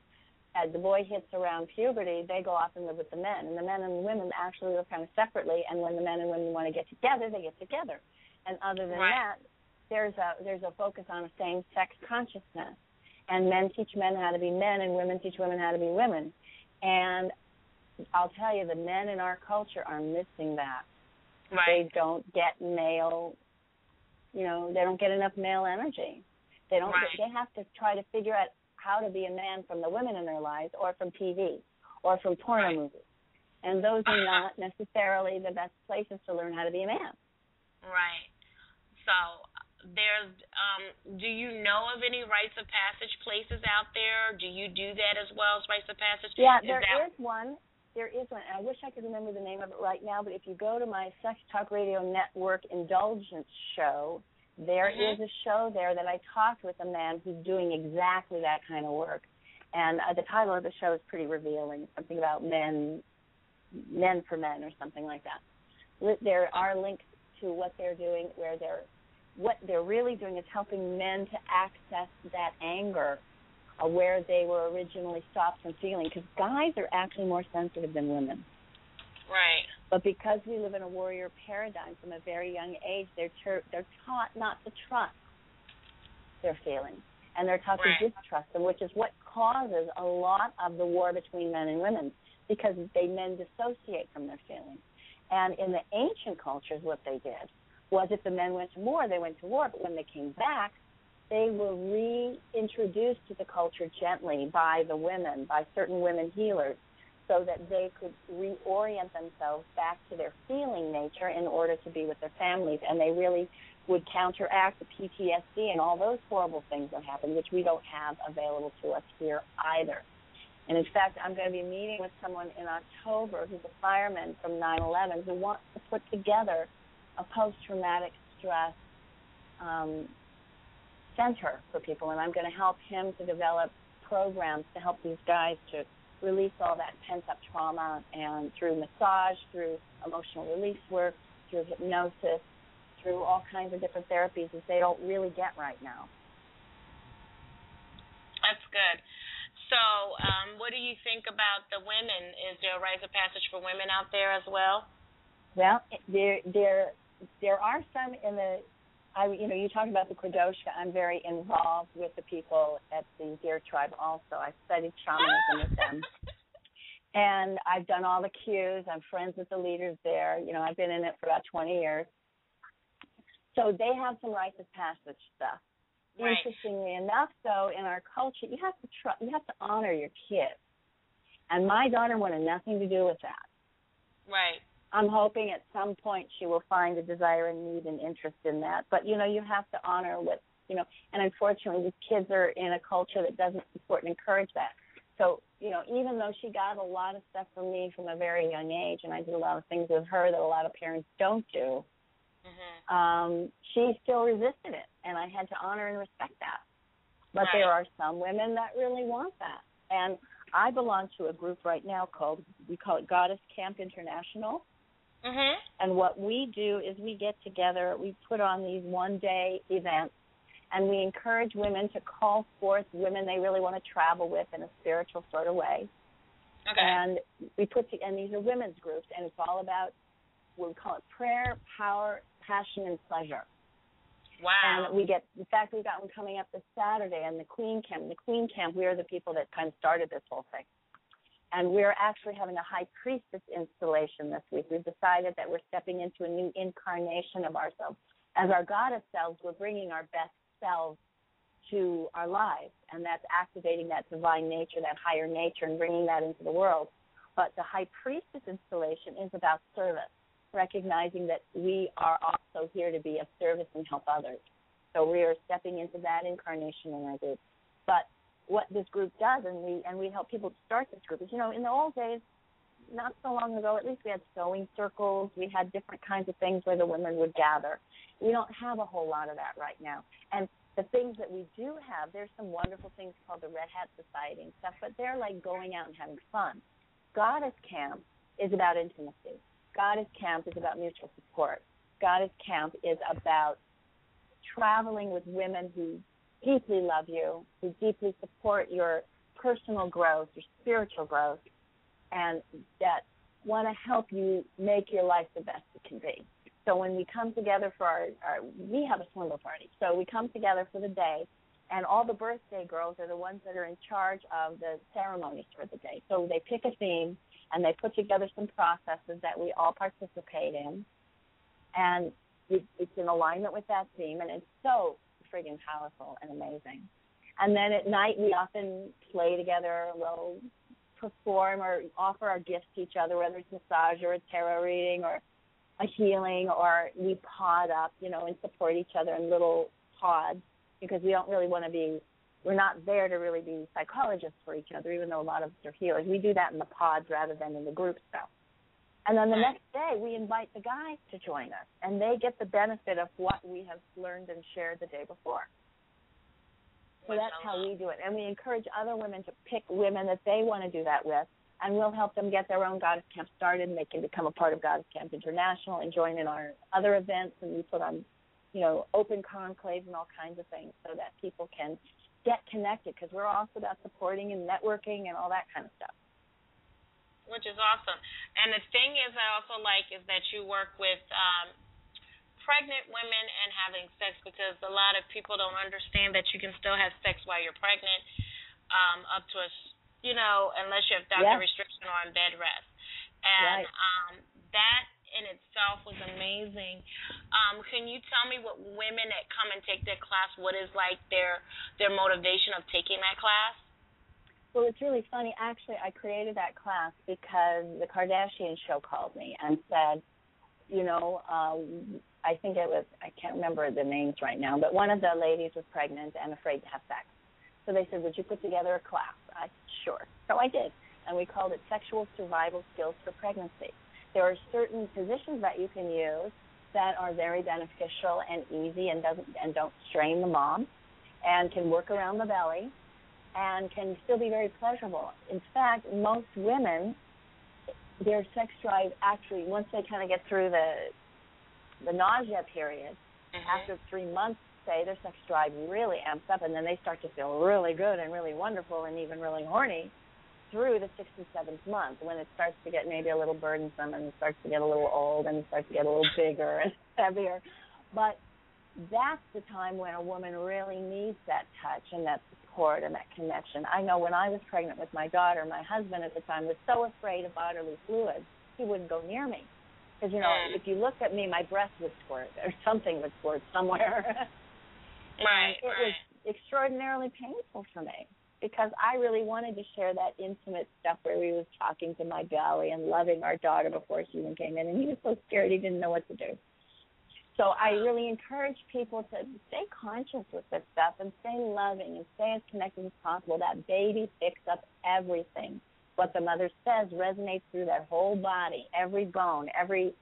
So be as loving and gentle with yourself as you can during that period. Create as positive an environment as possible. And what I also learned was that, you know, I ended up having a toxemia and a very difficult childbirth. And if I had it to do over again, I would have done a water birth, hands down. Because, you know, the way that we're set up in the hospital is for the convenience of the doctors, not for the convenience of the mother. And right. the best position to have a child in is one where gravity is helping you out. Right. And when you're lying down, gravity is not helping you out. So you want to squat and you want to be... And, you know, the baby isn't going to open and breathe until you get it out of the water anyway. It's used to living in that.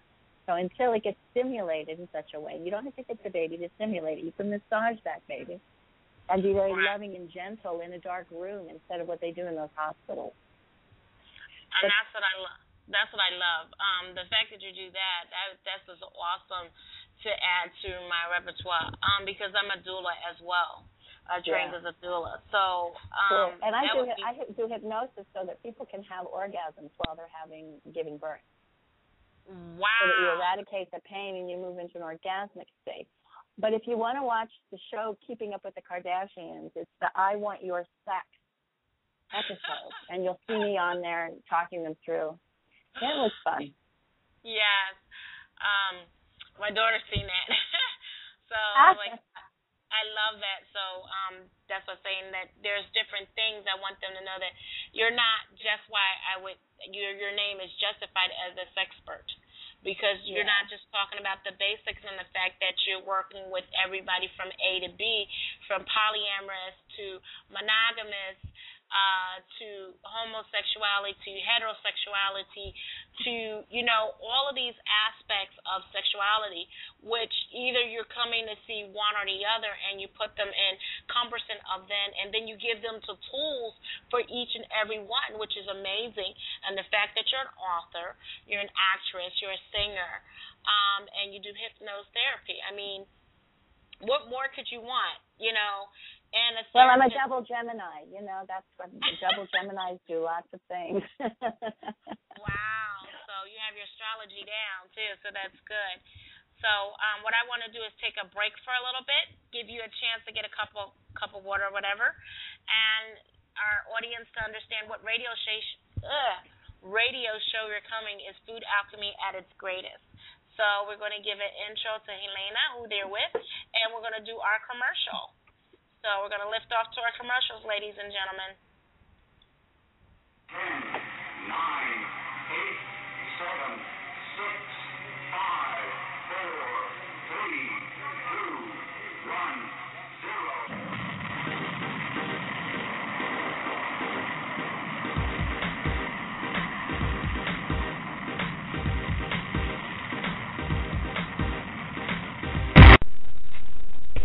The Food Alchemist is the book author of It's Vegan and It Tastes Good.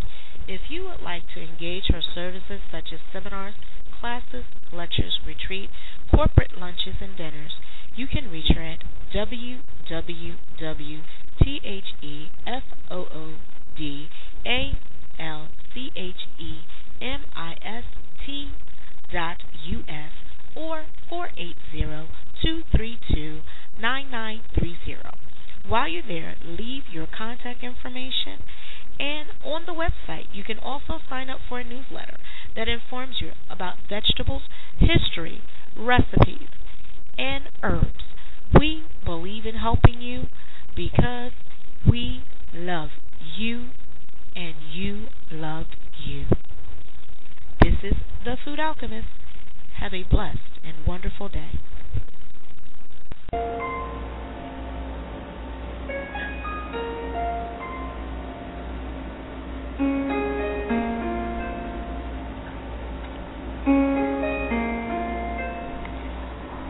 Welcome to Food Alchemy at its greatest with Chef Sessy, the Food Alchemist. Sit back and enjoy the ride as we welcome our guest, Helena, to the show. You you want to not risk this ride of the sex therapist and her sex expertise and all the information that she can provide. She's a Tantra expert. She's a therapist expert on relations. Let's sit back, beloveds, enjoy the ride that she is willing to provide us with. We're taking liftoff. Are you ready? Now, ladies and gentlemen, I would like to welcome back to our studio, Helena. So, welcome back, Helena. I would like to thank you for taking this time, this two-hour show, and being with us. I would love, thank you for honor me with your time. Well, thank you. I, you're, you're just so acknowledging. And I, I want to take a moment to acknowledge you, because when we visited on the phone before we connected for the show today, I got to tell you, aside from what we're doing in the show, I fell in love. You're amazing. And I love your approach and your interest in the things that you're interested in. I just can't wait till you move out here so we can play, because we're so synergistic. And I love that you're so aware that food and life is alchemy, and that it takes integrating an awareness of our entire being to bring our optimal selves to our lives. Oh, I'm just thank you. I'm just honored. I'm honored. I mean, like, wow. I was, like, thinking, like, can I do this? And because you're like, um, my daughter told me, Mom, do you know who you have on your show? And she was like, she she's watched the the Keeping It uh, Kardashians or Keep Up with the It's bad. Mm-hmm. I don't know. she, she knew what I was talking about, and she was telling me about it. She was like, Mom, do you know who you have on your show? That means you've made it. I was like, I did? I got to tell you something else. You want to you want to hear something really funny? Was my biggest coup, my biggest thrill, was that I did a show teaching Tantra on a show called Here Come the Newlyweds. On uh-huh. A B C, which is a Disney channel. I taught Tantra on Disney. And I think that is like it, you know? I have right. arrived. So keep it coming. Keep it coming. Right, right. See, I tell people what you put out is what you get. Um, so they'll know. And they'll be like, okay, really? If what you put out is what you're going to get, if you put out positivity, you're going to get a lot more positivity back at you. So that's I'm the way it works. I'm just loving that, um, that, you know, what we're putting out, and then all this thing is coming together. Because I had Ina, I don't know if you know Ina Laughing When. Uh, oh, she's one of my, my very dear friends. She's very dear um, friends. Okay, and then last week I had Mookie, Mookie Okan. Mookie, so, I know, but I don't know her as well. I'm pretty well, tight with Ina and with um, Karen. With, uh, Jamie, or oh. she goes by, what does she go by? Amara now. She goes by Amara. Oh, yes, I know Amara too. Yeah. Small world. Wow, see, um, yeah, I know Karen, and I got to know Ina is through Karen, because she was the one that introduced me to Quodoshka. For you guys that don't know why I'm always Did like, you do it? Did you go to the Oh, I did, did all three. I did all three. Awesome. I tried to do the fourth one, and I've yeah. also been on the logistic team um, twice. Yeah, on the logistic team twice, but that was out here in, in A Z. And I told her, I'm looking for for them to come where I am so I can actually host one at where I'm going to be at, so it can be just fantastic. Well, let um, me know, honey. I'll help you out. That'll be good. Cause I would I like, really believe in what they do. It's great stuff. That's what I'm saying. You know, the rites of passage and all of this. I'm just like, especially for the children, because what people don't know, Deer Tribe is just more than just a Quodoshka. And I explained to people, Quodoshka is not an orgy, just like Tantra is not an orgy. When they think, oh, my goodness, they think orgy, and it's not. It's about opening no. yourself sacredly and understanding yourself and your true self, who you are, and your partner, and being able to come together harmoniously and be able well, to Well, actually, the Deer... Yeah, the Deer Tribe is a shamanic path. If you want to learn shamanism, the Deer Tribe is a great place to learn, because they take their teachings from something that they call the Twisted Hair Council of Elders, right. which are basically a group of shamans from just about every tradition right. on what they call the Turtle Island, which is kind of the, the uh, Western awareness. And so it's a good mix of different kinds of shamanism, and you you learn to master yourself, because everything begins with the self, of course. And they give you wonderful tools also. So, right. you know, and, and the sacred sexuality part, which is the Quodoshka. And, you know, Tantra is a similar path. Right. And only one of sixty-four arts is sexuality in Tantra, and there are sixty-four other arts. But what's so wonderful, I've studied sacred sexuality in many different approaches, whether it's Taoism or Tantra or Quodoshka, the Native American approach. And each offers a wonderful, different piece of the pie. Right. So, um, you know, I'm, and also the Mayan tradition has their own sacred sexuality stuff that's just incredibly wonderful. So every one of these areas has value and brings you another perspective, because every culture kind of has a perspective, you know, like Western culture has a technological perspective, and um, Eastern culture has a more spiritual perspective, and African culture has a more earthy spiritual perspective, I mean, earthy physical kind of perspective with spirituality. So it's all it's all magnificent. Right. I'm just um, just really like just so stoked that, you know, you've come here and you're understanding. I don't have to explain uh, about a lot of this stuff, and that we're meeting. It's like meeting of the minds. And yeah. um, I have my friend, she's a meeting of the minds too, because we were always talking about these things that we want to do and where we want to go and how we see ourselves, and the fact that you're putting in a very eloquent way for people not to be scared, which I really love. I thank you for so much for, you know, putting that out there, because a lot of people are scared of their own sexuality. And that the deal is, the deal is, and I think I really want to highlight this, is that sexual energy or life force energy, chi, ki, the force be with you, whatever you want to call it, is the power of the universe. It creates universes, it creates worlds, it is powerful. And it takes consciousness and awareness in order to dance with it effectively. So, you know, we are very right to be conscious and cautious and careful with it, but by the same time, token, a lot of us are so afraid of it that we never really learn how to master it. And what you're learning, whether it's with Quodoshka or Taoism or Tantra, is how to manage that energy effectively. Some of that gets channeled into sexuality. It also gets channeled into other aspects of your life. So if you can learn, you know, the big schism, I think, uh-huh. between, you know, what's caused the whole problem with what they call the patriarchy dominant culture is that people, and especially men, feel out of control with their sexuality. Let's All right. Men's D N A is designed to basically fucking run. That's what their D N A is designed to do, so that we can, you know, keep that species going. And the feminine is a gestator. We hold that energy and we nurture it, and we create homey, homey spaces, and you know, it's in our best interest to attract a man that's going to help us to support that. But men are naturally want to run around. That's, you know, because that's in their D N A. And when they mature sexually, when they mature, mature spiritually, when they mature emotionally, that's when they feel more interested in that, those kind of nesting activities as well. But what happens with a young man is, you know, a breeze blows and he's got an erection. He looks at something, he's got an erection. He, you know, he's so visually stimulated and so physically stimulated all the time that they feel out of control with it. So when you feel out of control with that stuff, what do you want to do? You want to control it. You want to dominate it. And that is like the whole basis of this domination paradigm that we've been living the last two or three thousand years.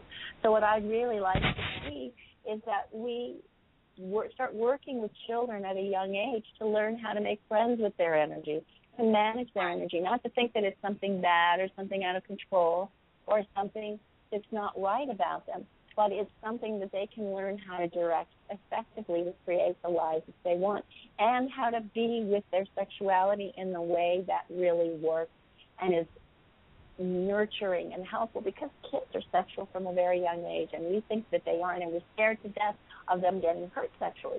But if they stay within their age range and they're not preyed upon by people that are out of their age range, they're going to develop quite naturally and comfortably with their sexuality. But we have so much fear, and we try to control it so much that it creates the problems that we're experiencing in our culture today.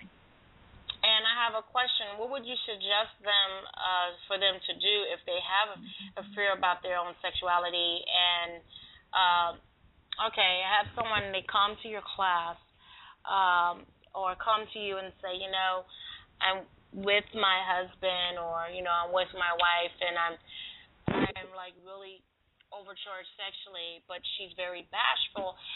Uh, how do I get her to open up and trust me Uh, with what I'm feeling, so she's being satisfied and I'm being satisfied and we come together? How would you handle that?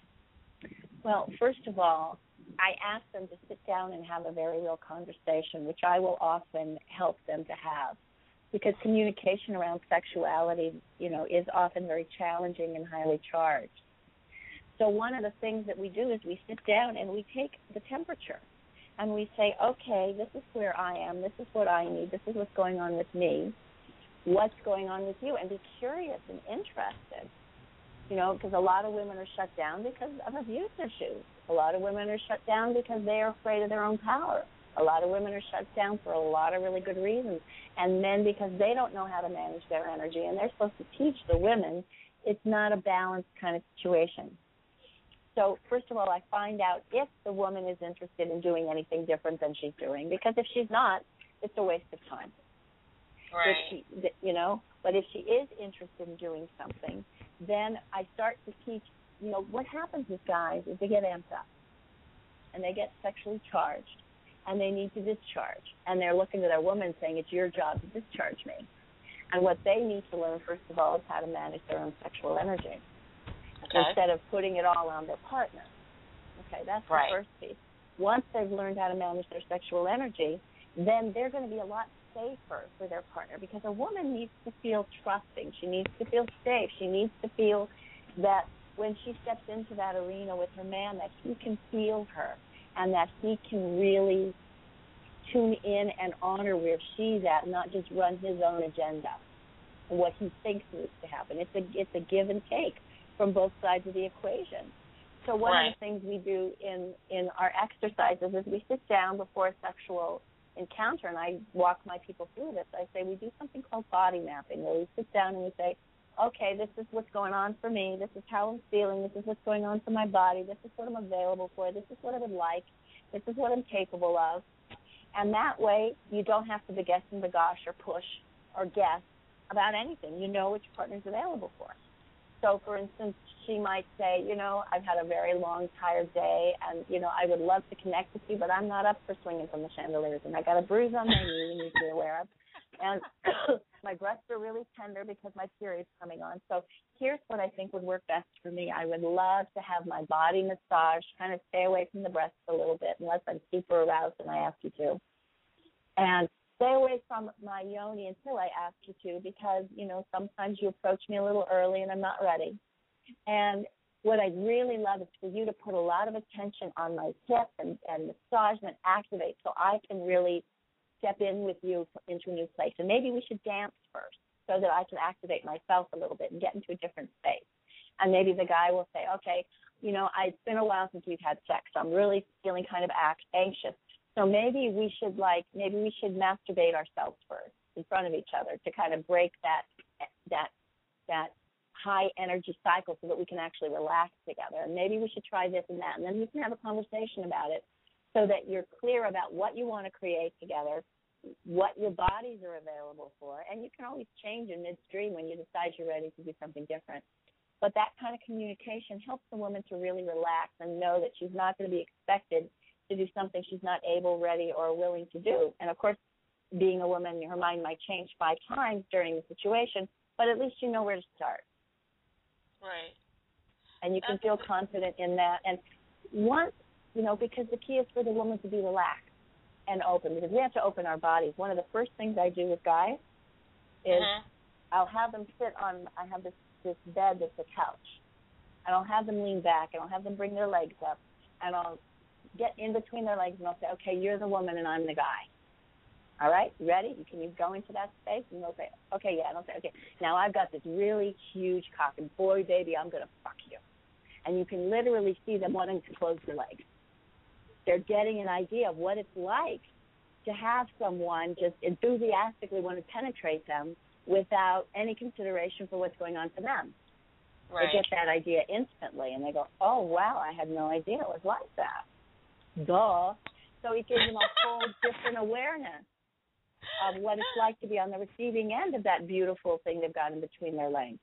You know, it is a beautiful gift, but guys sometimes think that the gift they have to bring is more important than what's going on with the other person.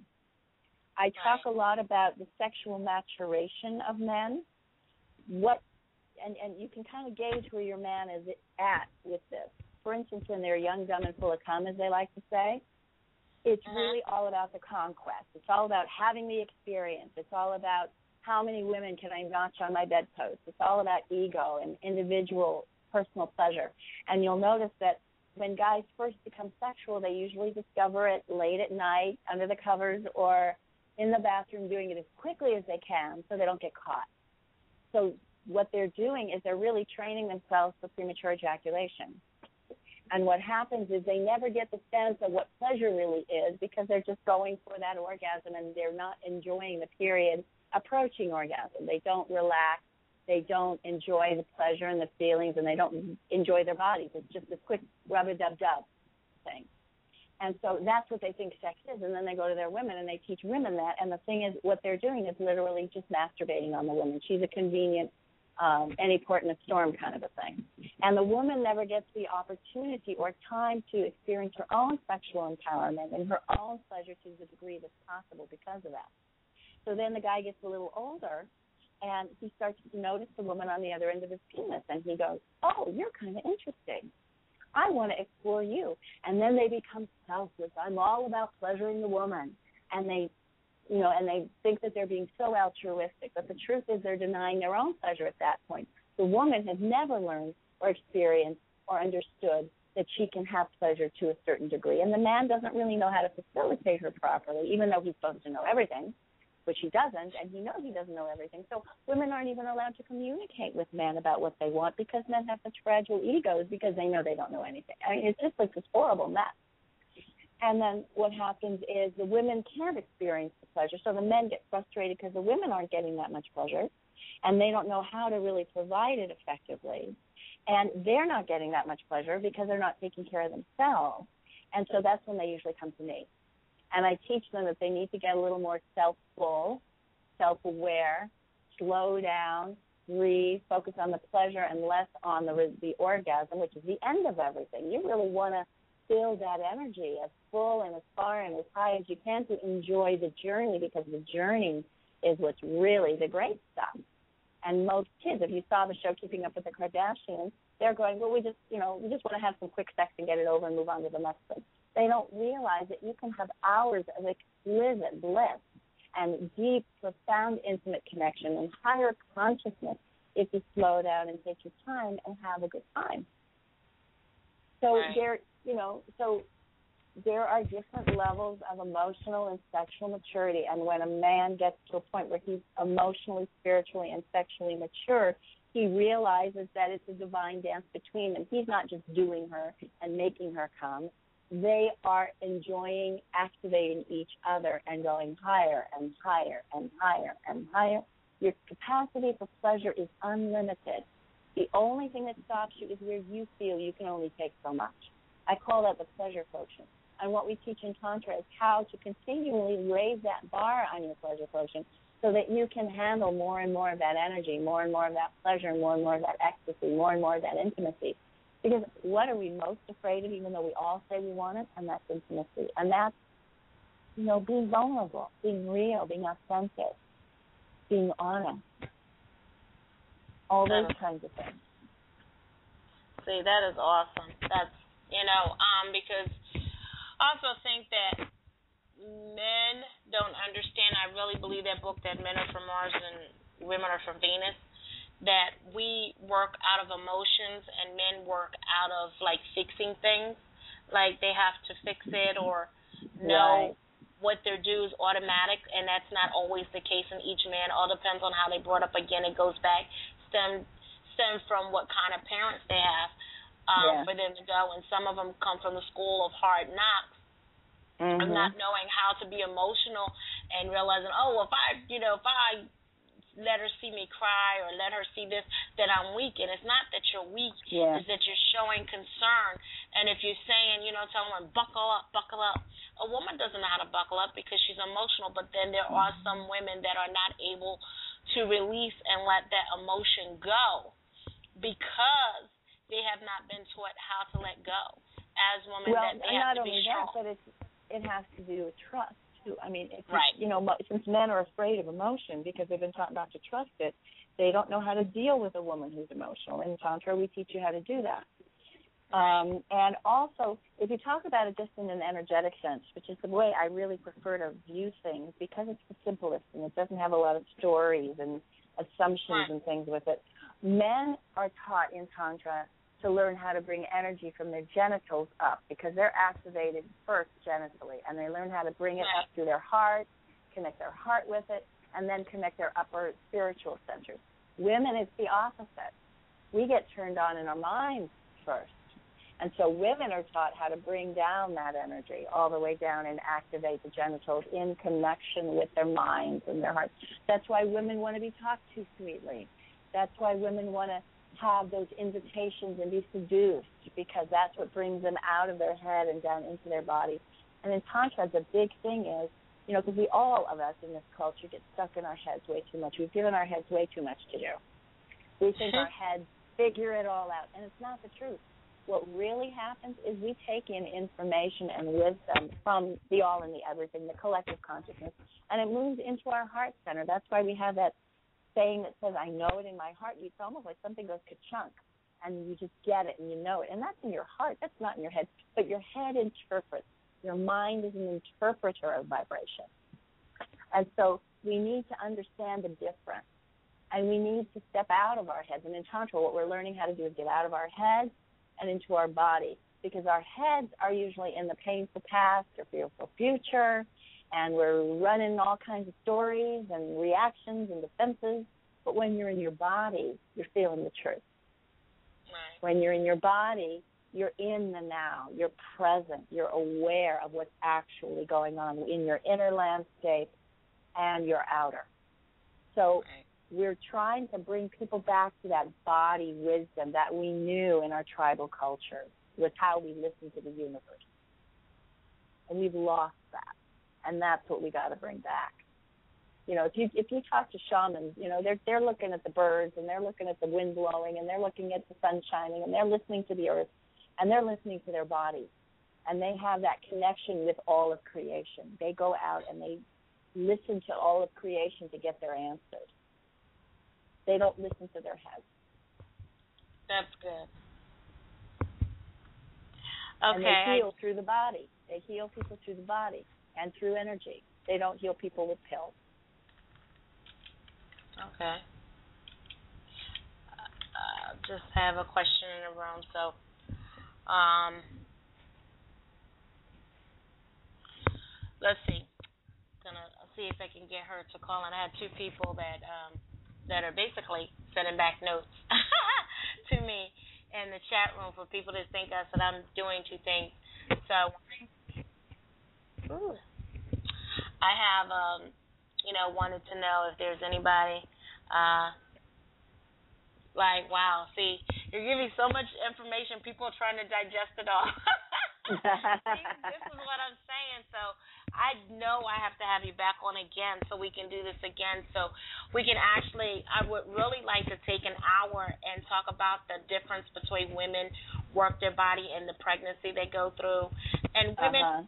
after women after menopause, um, about that because their body goes through changes as well in their sexuality, and men when their testosterone. So, I mean, there's many shows that I'm thinking of my head as they're actually popping in my head um, that I would love to talk to you about and, you know, have you on um, probably, like I said, it'll be Wednesday, and it'll be what I'm calling Sacred Sexual Sexual Wednesday um, that I would love for you to be, be on. But her question is, how should she work with men or a man who lacks, lost, or or dis, uh, distant energy, or distant energy of this energy? How would she work so with I, someone? I'm not sure I understand the question. Can you say it again? She said, how would she work with a man who lacks or lost energy, this energy, this oh, sexual so energy sexu- we're talking about? So he's lost his libido and sexual energy? Right. Well, there are so many variables to check on with this. The first thing you want to do is have his hormone levels checked. And you want to look at all his other nutritional things. I, I really believe in hair analysis. You can kind of get an idea of what's really going on with someone nutritionally right. through hair analysis. Right. So you can see what's missing, what's needed nutritionally, and address that. Also, you want to look at stress levels in their lives. You know, the stress depletes. And, in fact, you know, I had an experience of adrenal burnout. And what adrenal burnout is, is you're so addicted to adrenaline or you're so in stress for so much of the time that it drains all of your other body chemistry. And libido is definitely affected by that. So there's certain things you can do to affect that aspect of it, the stress levels. And there's supplements and different ways to do your life that make a difference. And the demands that you put on yourself and the expectations that you have of yourself. Then there has to do with psychological issues. You know, has he lost libido because there's something going on in the relationship that's not working for him? Or is it because he's not trusting himself or feeling confidence in himself? There's so many different variables to look at. Like I said, we're holonomic beings, and one thing affects the other. What's he thinking about himself as a sexual person? Does he have self-confidence? Does he have, um, you know, there are some people that are literally asexual, and they are just not that interested in sex. Now, right. It, it, you know, this can be a life choice, or they can decide they want to do things differently and check on all those areas to see if everything is working fine or if they're off balance in one of those areas. You know, there's a whole group out there that call themselves asexual, and they're kind of banding together to say this is, this can be a life choice, and there's maybe nothing wrong uh-huh. if that's the way they want to be. So I think what's important to check out with him, first of all, is what does he want, you know? When you lose libido, oftentimes you just even forget that you ever wanted it or why you wanted it. You know, it's just not there, and the drive isn't there, and you kind of go, okay, it's not there. But if you miss it and you want it back, then there are definitely things you can do, and you need to check your mental, emotional, spiritual, sexual, and okay. physical. Check all those areas and see if there is anything that's not in balance or missing. It might, you know, in the spiritual realm, you may be, you know, so feeling so alone and lost in the universe that you don't feel like you can connect with anyone. Psychologically, you may not have any self-esteem, or you may not have a good sense of your own self of what you're bringing to the table, and so it's easier not to. There's a lot of guys, you know, that are, you know, there's a lot of guys especially that are, have Asperger's syndrome or, you know, high-functioning autistic or autistic people or people mm-hmm. that have other challenges in their lives, whether they're mental or physical, that make them feel that they really can't go out there and attract someone to play with. So they, you know, stay at home in the dark with their computers and their porn. And it's just that easier and more satisfying because they don't want to put themselves out there. It takes a lot to interact with other people. And if they haven't learned social skills, there are places they can go to learn social skills. Okay, that's true, too. That is so true. I just, um, just, I'm loving this. Like I said, it's so much. And people think, you know, like I said, when I think about, like I said, they think about sex, they think about, like, rabbits going at it or something. Uh-huh. And I just wanted to, you know, delusion them that that's not what all sex is about. It's about a union coming together. That's why I said I want them to think sacred sex as sacred unity, sacred blessings, sacred, because we're sacred. And people have forgotten that. I love that word. It's one of Thank my favorite you. words, because sacred means special, significant, right. to be honored, to be revered. And even when you're doing something sacred, it can look nasty and be really fun. Right. It doesn't have to be this highfalutin, super, you know, pure kind of, I mean, you can, you know, sex is a playground. Yeah. Sex is a playground. It's a place where you can experiment. It's a place where you can have fun. It's a place where you can try on stuff, you know, and you can pretend to be other people. You can try different techniques. You can do all kinds of different things and discover more about yourself. What's good about sex is that here's someone, hopefully, you've chosen that you can trust to go to and venture with and discover new things with. And right. sex is really where adults play, where they still give themselves permission to be silly and play and have fun and discover themselves. You know, when you were a little kid, you took on roles all the time. You played house and you pretended you were Peter Pan, or you pretended.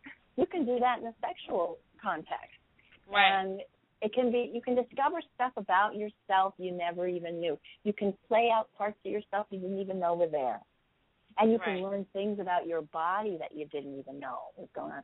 See, what you have to understand is that sex is a number of things. First of all, it's a way to activate your body energetically and physically, to release and relax and feel better and recenter, reground within what it is to be in the now, what it is to be in your body, what it is to be in pleasure. It's that. Right. It's also an avenue to intimacy and connection with another person. It's also a place where you can develop yourself to move right. into higher states of consciousness. In the Tantra, you learn literally how anytime you want, you can choose to be in that what they call state of union, which is what Tantra means, weaving. And what you're learning how to do is take those polarities and weave them into something together that becomes greater than the sum of its parts. And Tantra is also out about energy. And energy is just energy. You know, we have so many strictures and rules about this stuff. You know, I remember when I was a little girl, we used to play Cleopatra. And we played Cleopatra. You got wow. one hundred tickle, tickle strokes on your back, right? That right. developed my body's sensitivity to pleasure. And it was good, clean fun. There was nothing weird or sexual about it. And even if it was, we were at the same age. We were curious. We were exploring. There's nothing wrong with that. Sex is not this big, ooh, thing. It only is if you misuse it.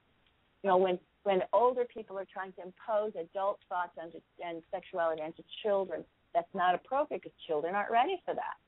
Right. But children same age, that's what it's explored, discovered. Babies are masturbating in the womb. You know, if you just take your hand and put it on your genitals, just do that right now. Everybody out there, just take your hand and put it on your genitals and just close your eyes and breathe. And relax. Notice that it just feels really good. Don't diddle. This is not about diddling. It's right. just about feeling yourself, connecting with yourself. This is the basic place. I remember when I was a little girl, I would self-soothe by just holding myself there.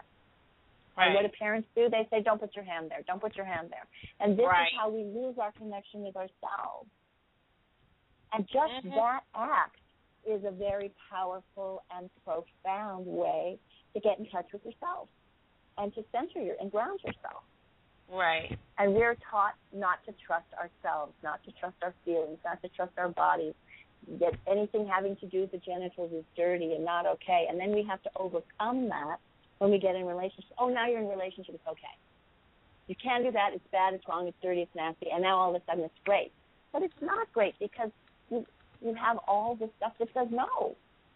Right. So, people have so much to push through to even give themselves permission to begin to enjoy themselves beyond that quick release. It's almost furtive, you know. We got to do this quick so nobody will catch us. That's good. That is just so super amazing. I'm so intrigued. I am so intrigued because, you, like I said, you were able to go from A to Z. So you have, um, I know you have videos, which we did not yeah. mention, which people need to know that you do have videos that are educational and are, are actually really great that they need to see. Um, I'm going to be producing a whole lot more soon. I'm reconfiguring my studio. I've been doing audio for the Sex Talk Radio Network for the last uh, six or eight months, and now I'm converting my whole studio over to video. So I will be doing a lot more videos very soon. And if you look at love and life tools dot com, there's something called eleven minutes. And they're just little minute-long little pieces that are really fun. And we try to do it a little tongue-in-cheek. And um, so there's lots of those, and there'll be more.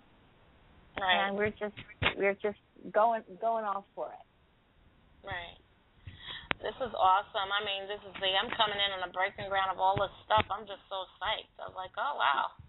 Yeah, and what's going on with Tantra and the Quodoshka is it's about sexual energy and learning how to use it. And in the Quodoshka, they have you partner with your partner. You're not partnering with twenty million people. You're partnering with your own partner, learning how to raise and manage sexual energy, and you're learning how to turn it into something really constructive that's right. helpful for your relationship and helpful for the world, too, because there are sexual ceremonies that you can do where you raise this energy.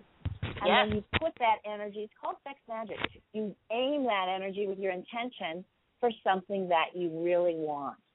So whether it's something in your relationship or something for the world, you can use that sexual energy to bless and to give to the world. So when you really understand that sexual energy, it's just energy. You're raising energy. You know, it's like when you're right. a kid and you twirl because you like twirling. It's right. It's not this big, weird thing. It's just energy. Right. And just good, clean fun. So, you know, we need to step out of all the taboo, fear stuff. In fact, you know, the tantric path is really about taking a look at all the taboo and, and embracing it, because everything is God, everything is love, everything is a part of right. love.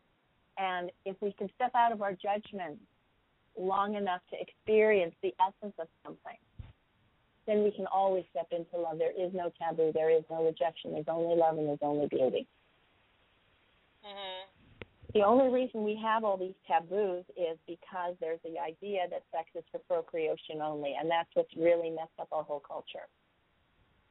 Because with that idea, if we didn't have that idea, there'd be no problem for gay people enjoying their relationships. There'd be no problem for alternative love styles. There'd be no problem for anything. But that idea was instituted in order to protect women initially. But now that women have stepped into their own power financially and in a lot of ways, I think we can start to transcend some of those ideas and step into our power and our sexuality as well. And ladies, you have no idea what's available to you. I suggest that you take the time to learn more, because a lot of women are afraid of even going there. They're so circumspect. And it's time to take your power in that area, too, and claim your sexuality, claim your passion, claim your pleasure, claim your activation, claim higher consciousness. That's great. I love that, claim your consciousness. You go. That rocks. That yeah. totally rocks. I like yeah. that. Oh, wow. So, so I'm like, wow. You know, I'm just, wow. My head is spinning. Because it's like, you know, I, I just, I love energy, and I'm like, I'm hot right now. I mean, seriously hot, with like, I feel like my body is uh, vibrating, and that Absolutely. doesn't happen a lot um, because it's going to um, happen more now that you know this stuff and that you give yourself permission to have it. You know, and I'd, I'd like to speak to some of my black sisters out there, because I'm, okay. I'm doing a documentary right now on being mm-hmm. black in L A in, in twenty twelve. Uh-huh. And mm-hmm. I've been talking to some black men, and I've been talking to men from Europe and some men from here, and I got to tell you, they're experiencing a lot of frustration with American black women.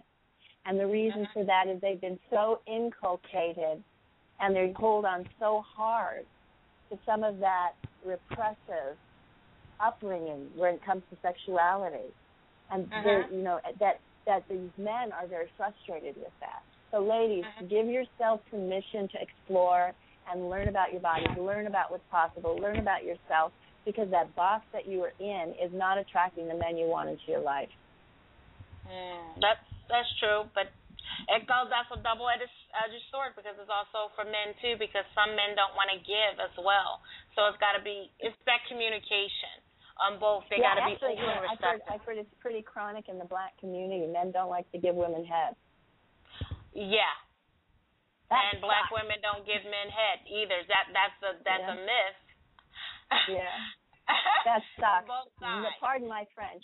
It's kind of a great sucks because that's a really major major source of great pleasure for women and guys. If you want your woman to be happy, and women, if you want your guy to be happy, that's an important place to play.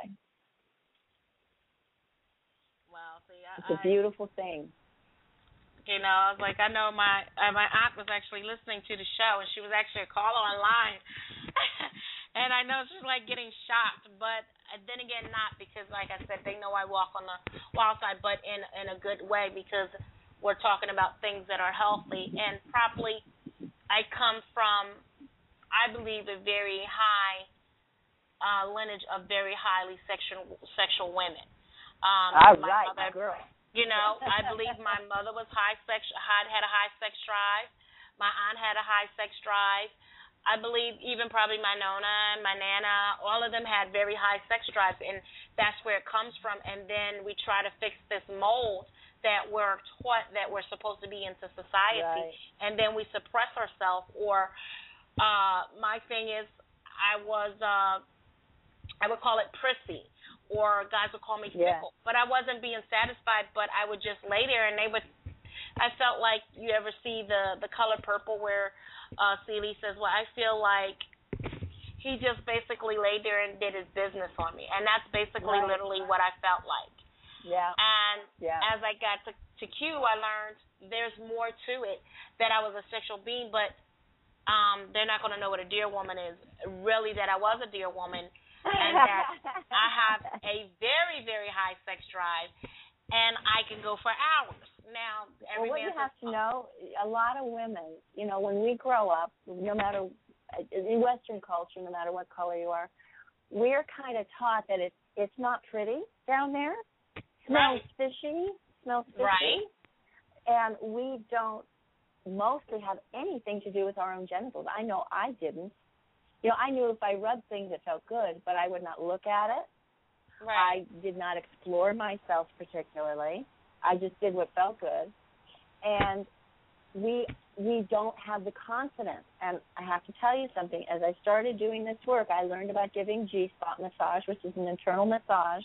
And as I started giving women this internal massage, I felt velvet in there. It was amazing feeling in there. We don't know how magical, beautiful, and powerful these yonis, these genitals that we have are, and we need to get that. And right. sometimes, sometimes you need to interact with another woman to discover how magical you are. One time, this girlfriend of mine just waved her breasts in my face. That's all she did. And I was blown away because what I felt was her heart energy. And it right. was so powerful and so strong, and the breasts were so soft. I realized Freud had no friggin' idea what he was talking about. This is not about going back to childhood and nursing. This is heart energy. There's a reason those breasts are near the heart. That's where the nurturance comes in. It flows through those breasts. And, and if I hadn't experienced another woman's breast in my face for even a moment, I would never know that. Right. So it's important to discover your womanhood with other women. Don't be afraid. It's about learning about who you are. You know, experiment. Right. You know, if you can do this just as an experiment. This is not about I'm entering into a gay relationship. This is right. just about who are you. You know, when you were a little kid, you did that exploration. You can do that as adults, too, and support one another in learning about who you are in your same sex, because what you discover with your same sex, you're not going to discover with the opposite sex, because it's a different no. energetic. It's a completely different energetic. And when you discover what your true power is as a woman, you come to the table with those men from a totally different place and a totally different understanding and a totally different sense of empowerment. Wow. See, that is just so incredible. And believe it or not, we ran into overtime. Oh, my gosh.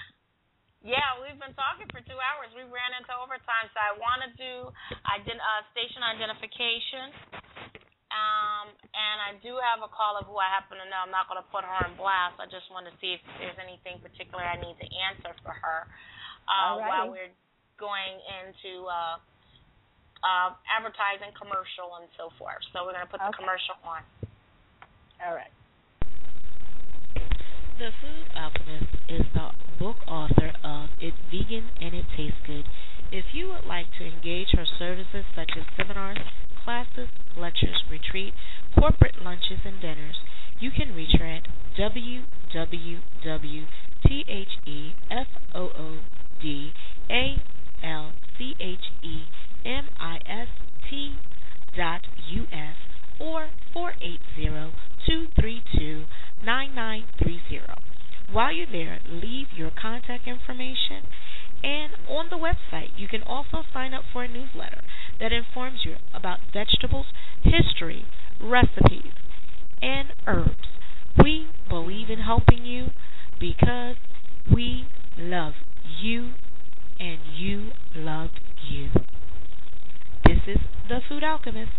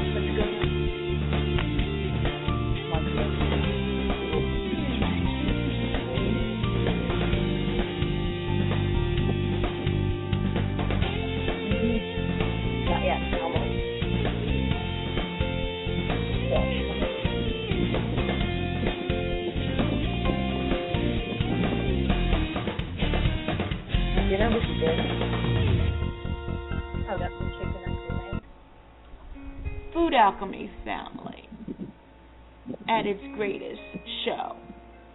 Welcome Helena Mullen. She's a dynamic force to be reckoned with from L A, California. fifteen years as a healer, writer, speaker, educator, and media sexpert. Interview hostess of her own radio show, although the basics for this information work stems from her experience as a life, love, sex coach. She has been increasingly enthusiastic about raising awareness as powerful, healing, and holistic possibilities available to us in this special time, a world of transformation. Her mission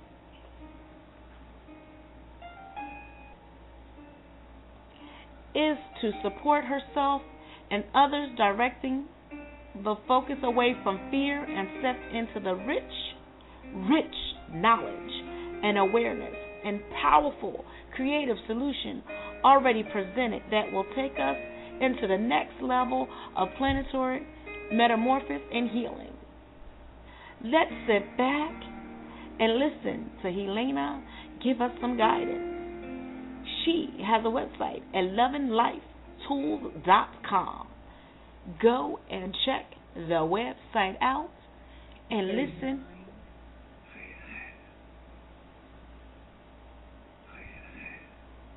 Hello?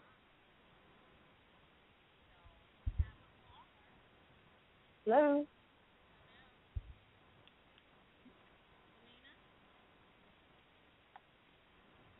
I don't think anything that's what you did to the me. Yeah. When is your appointment with Doctor Sober? Tomorrow? Okay.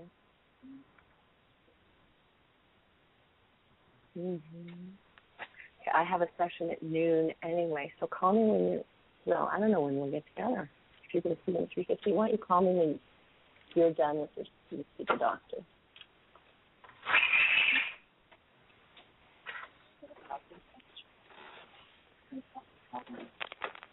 Oh, sweet.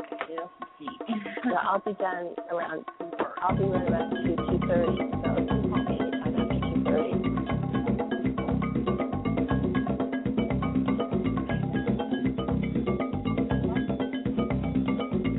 Well, you could probably do your aquatic. You've got to go get that prescription. You could probably do aquatic. You could probably do upper body. Cardio. You could probably do aquatics and be fine. Swimming, whatever they do now.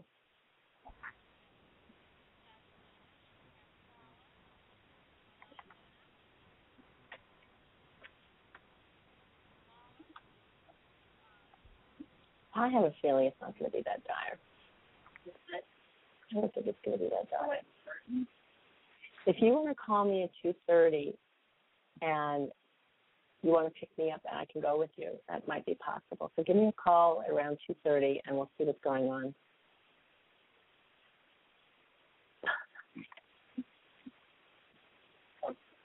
I think I lost her. I don't know what's going on. It still says we're connected, but I don't hear anything. Hello. Hello. Can anybody hear me? Hello. Can I anybody can hear, hear you? Me? I yes. can hear you. Helena? Yes, I'm here. Okay.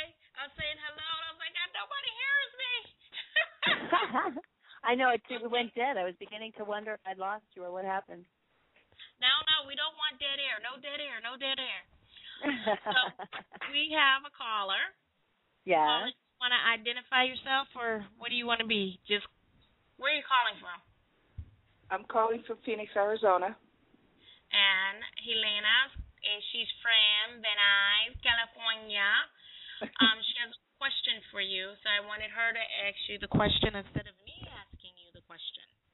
Great. Okay. I'm here. I'm listening. Uh, yeah. I, um, you know, I'm very interested in what you had to say about uh, about our children and not necessarily restricting them from uh, from uh, naturally, like, sort of exploring themselves. Um, mm-hmm. But my son is, at, uh, my youngest son is at that age now where, uh, you know, I guess I am, I am like his first. Um, a first example of, of the type of woman he would desire. And mm-hmm. he's, he's doing the thing with, like, uh, inappropriate touching of my breast, and he even does mm-hmm. it to his, his big brother. So mm-hmm. I, I'm just wondering, what would you say, how would you uh, um, suggest that I go about addressing an issue like that? And how old is he? He is he is six going on seven. Okay, so so he's not chasing you around the house with his penis yet. You're lucky about that. So then look for that. That will happen. Uh, well, what it is, what it's really about is about healthy boundaries. You know, okay. you know, he may remember he had access to those breasts at one point, and he thinks they're his. You know, kids wow. don't have that sense of the other person. So okay. you get to say, you know what, these are mommy's breasts, and even though I shared them with you when you were a baby, they're mine. And you know what, I don't really want you to touch them, you know, I really don't. So, you know, if you want to touch your own breasts, you know, go for it. You can dis- discover your own, but my breasts belong to me, and you know what, there's something that I get to choose who touches them or not. Ah, okay, okay. All right, well, thank you very much. Okay. Yeah, it's just about healthy boundaries, you know. And as you can, if, if, it's all about teaching yourself and your children how to. It's it's about what I want and what's right for me. Okay. And you say, and you might say also, you know, other ladies don't want you touching their breasts either. It's important, you know. And when you get older, sometimes it may be okay, but you always have to ask permission. Okay. Okay. Okay. All right. Well, thank you very much. And and I have to say that uh, I, I really did enjoy the show. I think you did, but you, uh, Miz Sessy had sent me uh, a question, or a question if I had any questions. I was like, oh, no, actually I don't. You know, she just sort of like, yeah, she, you're so all-encompassing that, you know, I was just sort of, I, I had a sort of pregnant pause there, like, okay, where do I start? Well, you know, I am available for questions, and on my Sex Talk Radio show, I answer questions all the time. I love answering questions. It's oh. it's really what makes it fun for me. So okay. please, people out there, if you don't feel like getting online or on the radio, please send me your questions anyway. Sometimes I answer them on my show, and if you want to be on the show, then send me your phone number, and I will call you and make arrangements to record the exchange. So that, because I got to tell you something, any question that you've got, somebody else has the same question, and I guarantee right. you that it will benefit more than just you. No matter how strange it may seem, I believe it or not, I have heard it all. Okay. And there is no judgment. It's just about what works. Okay. Okay. All right. Well, thank you so much. Thank you. Okay. So do you have any questions? I would like to see if I could uh, I would like to see if I could give you a crystal reading. My special guest, Helena. Oh, I would love that. Okay. Uh, let's see. I'm going to see Miss Miss Marlene, I will give you a crystal reading as well when I finish. I need you to tell me when to stop. Uh, Helena, you got to tell me to stop uh, shuffling. Stop shuffling? I don't understand. You would just tell me. Okay. To stop. Oh, I see. You're all right. Okay, stop. Okay. And then I need a number. Give me a number. Five. Okay.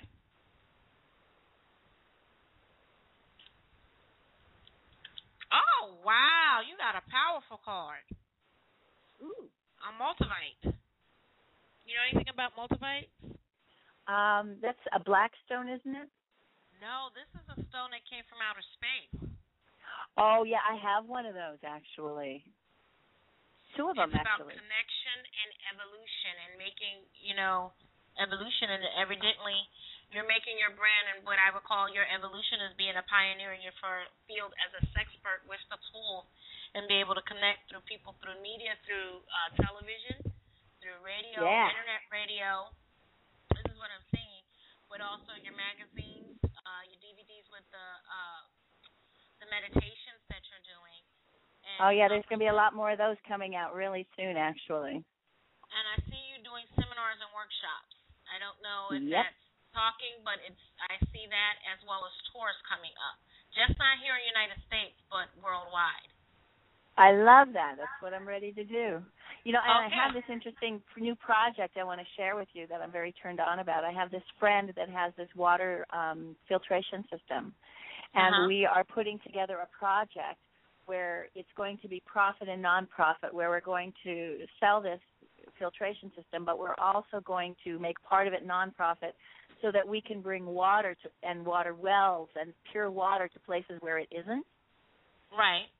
We're calling it the Amrita Women's Water Coalition, and the idea is that for all those women that have been disenfranchised from their tribes, their homes, their cities, some of the women that have had clitorectomies, widows, you know, in many cultures, those women are just thrown away.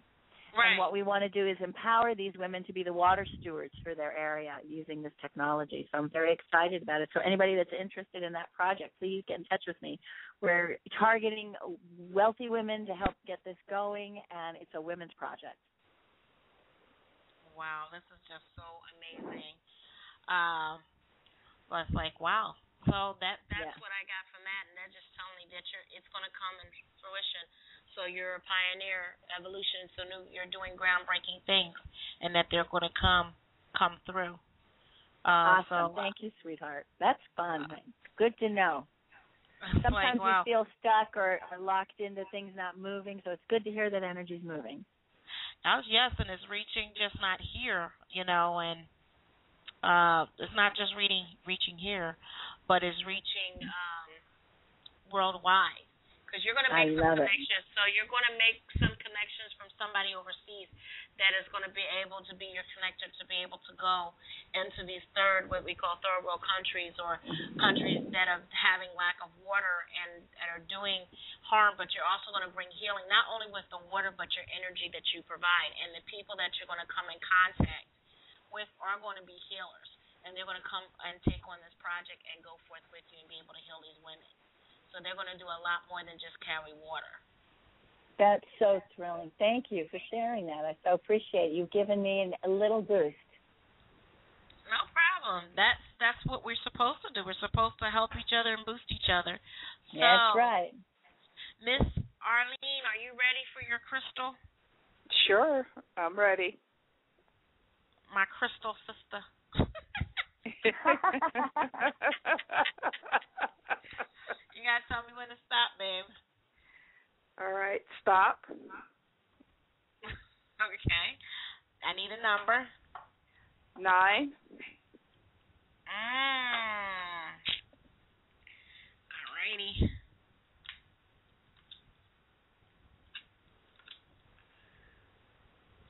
Oh wow. You got this little um you know, I cannot always say this right. Selenite. The ones that oh. I have the selenite. That's about okay. connection and clarity and manifestation. Man um manifestation. Uh, manifesting.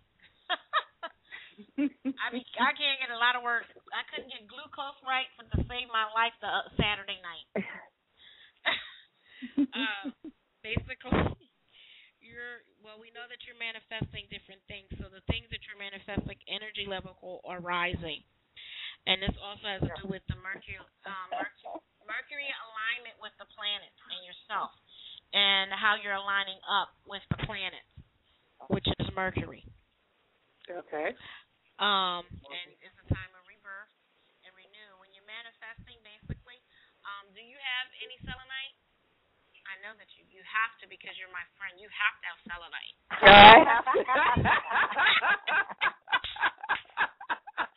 selenite. Well, if you didn't, you're probably getting some very soon. Oh, wow. So, um, let's see. I'm trying to... I have people like texting me all of a sudden. Now the show is like running in overtime. Now everybody's like boom, boom, boom, boom, boom, getting all these. um, Isn't that always the way?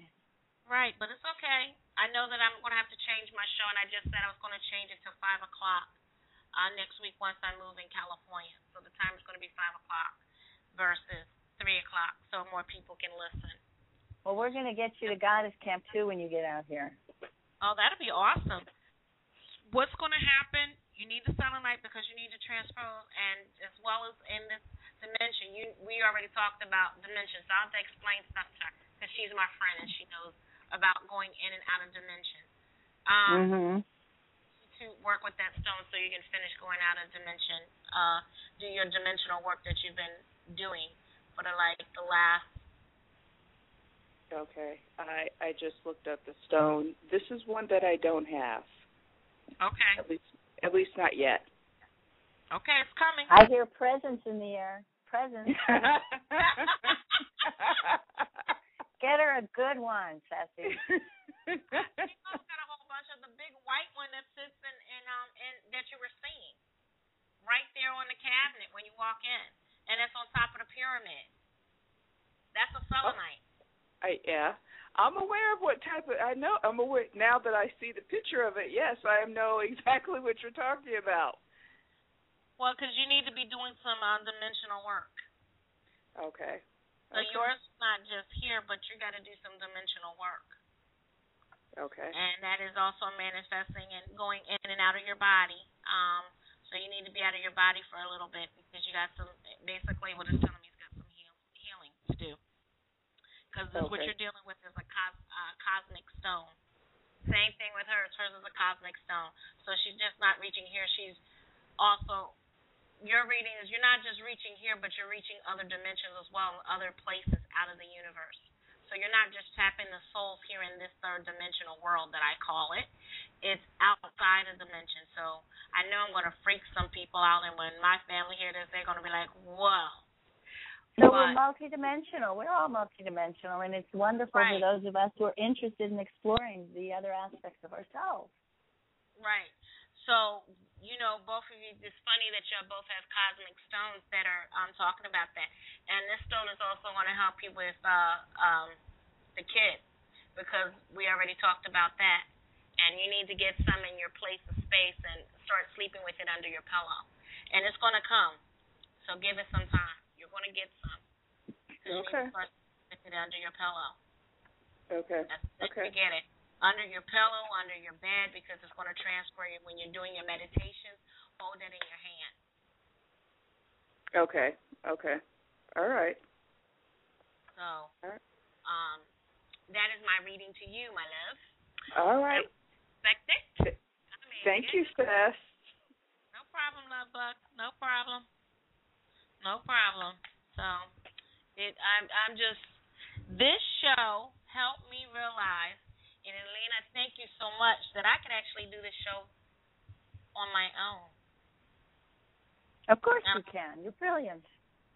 Thank you. Um, I was having some uh, anxiety because uh, I'm used to letting other people, you know, run the show. But now, from only thing is my thing is I just would have to do the chat room and see if somebody can start pacing, and that's going to be taken care of. I already got that taken care of where somebody can post. Because what I want to know, while I'm in here talking with you and doing the mm-hmm. callers, I want somebody posting your website. I want it be in the room, somebody posting what you do so they can go and get this information instead of us. You know, we can say it on the radio and doing commercials, but this is what I visualize, that that's going to happen, but also visualize this actually being in television. Cause I, visualize I think everything. That's great. That's great. And if you, anybody wants to contact me, they can call, contact me through email at Helena at Helena On Love dot com. And if you go onto the site, of course, there's always a way to contact me from there. Right. Or at love and life tools dot com. That's love, letter N, life tools dot com. That's amazing. So I'm looking forward to it. And anybody in the sound of my voice, my beloveds, I want to thank you for listening with me, Chef Sessy, Food Alchemist, and listening to Food Alchemy at its greatest. And our wonderful guest, from Venice, California. California. And the last name is pronounced Malin, M A L I N, Malin. Uh, I'm sorry. That's okay. That's okay. Just wanted to straighten that out. So thank you, ladies and gentlemen, and I want everybody to have a blessed, love, light, night. We are out, ladies and gentlemen. Over and out.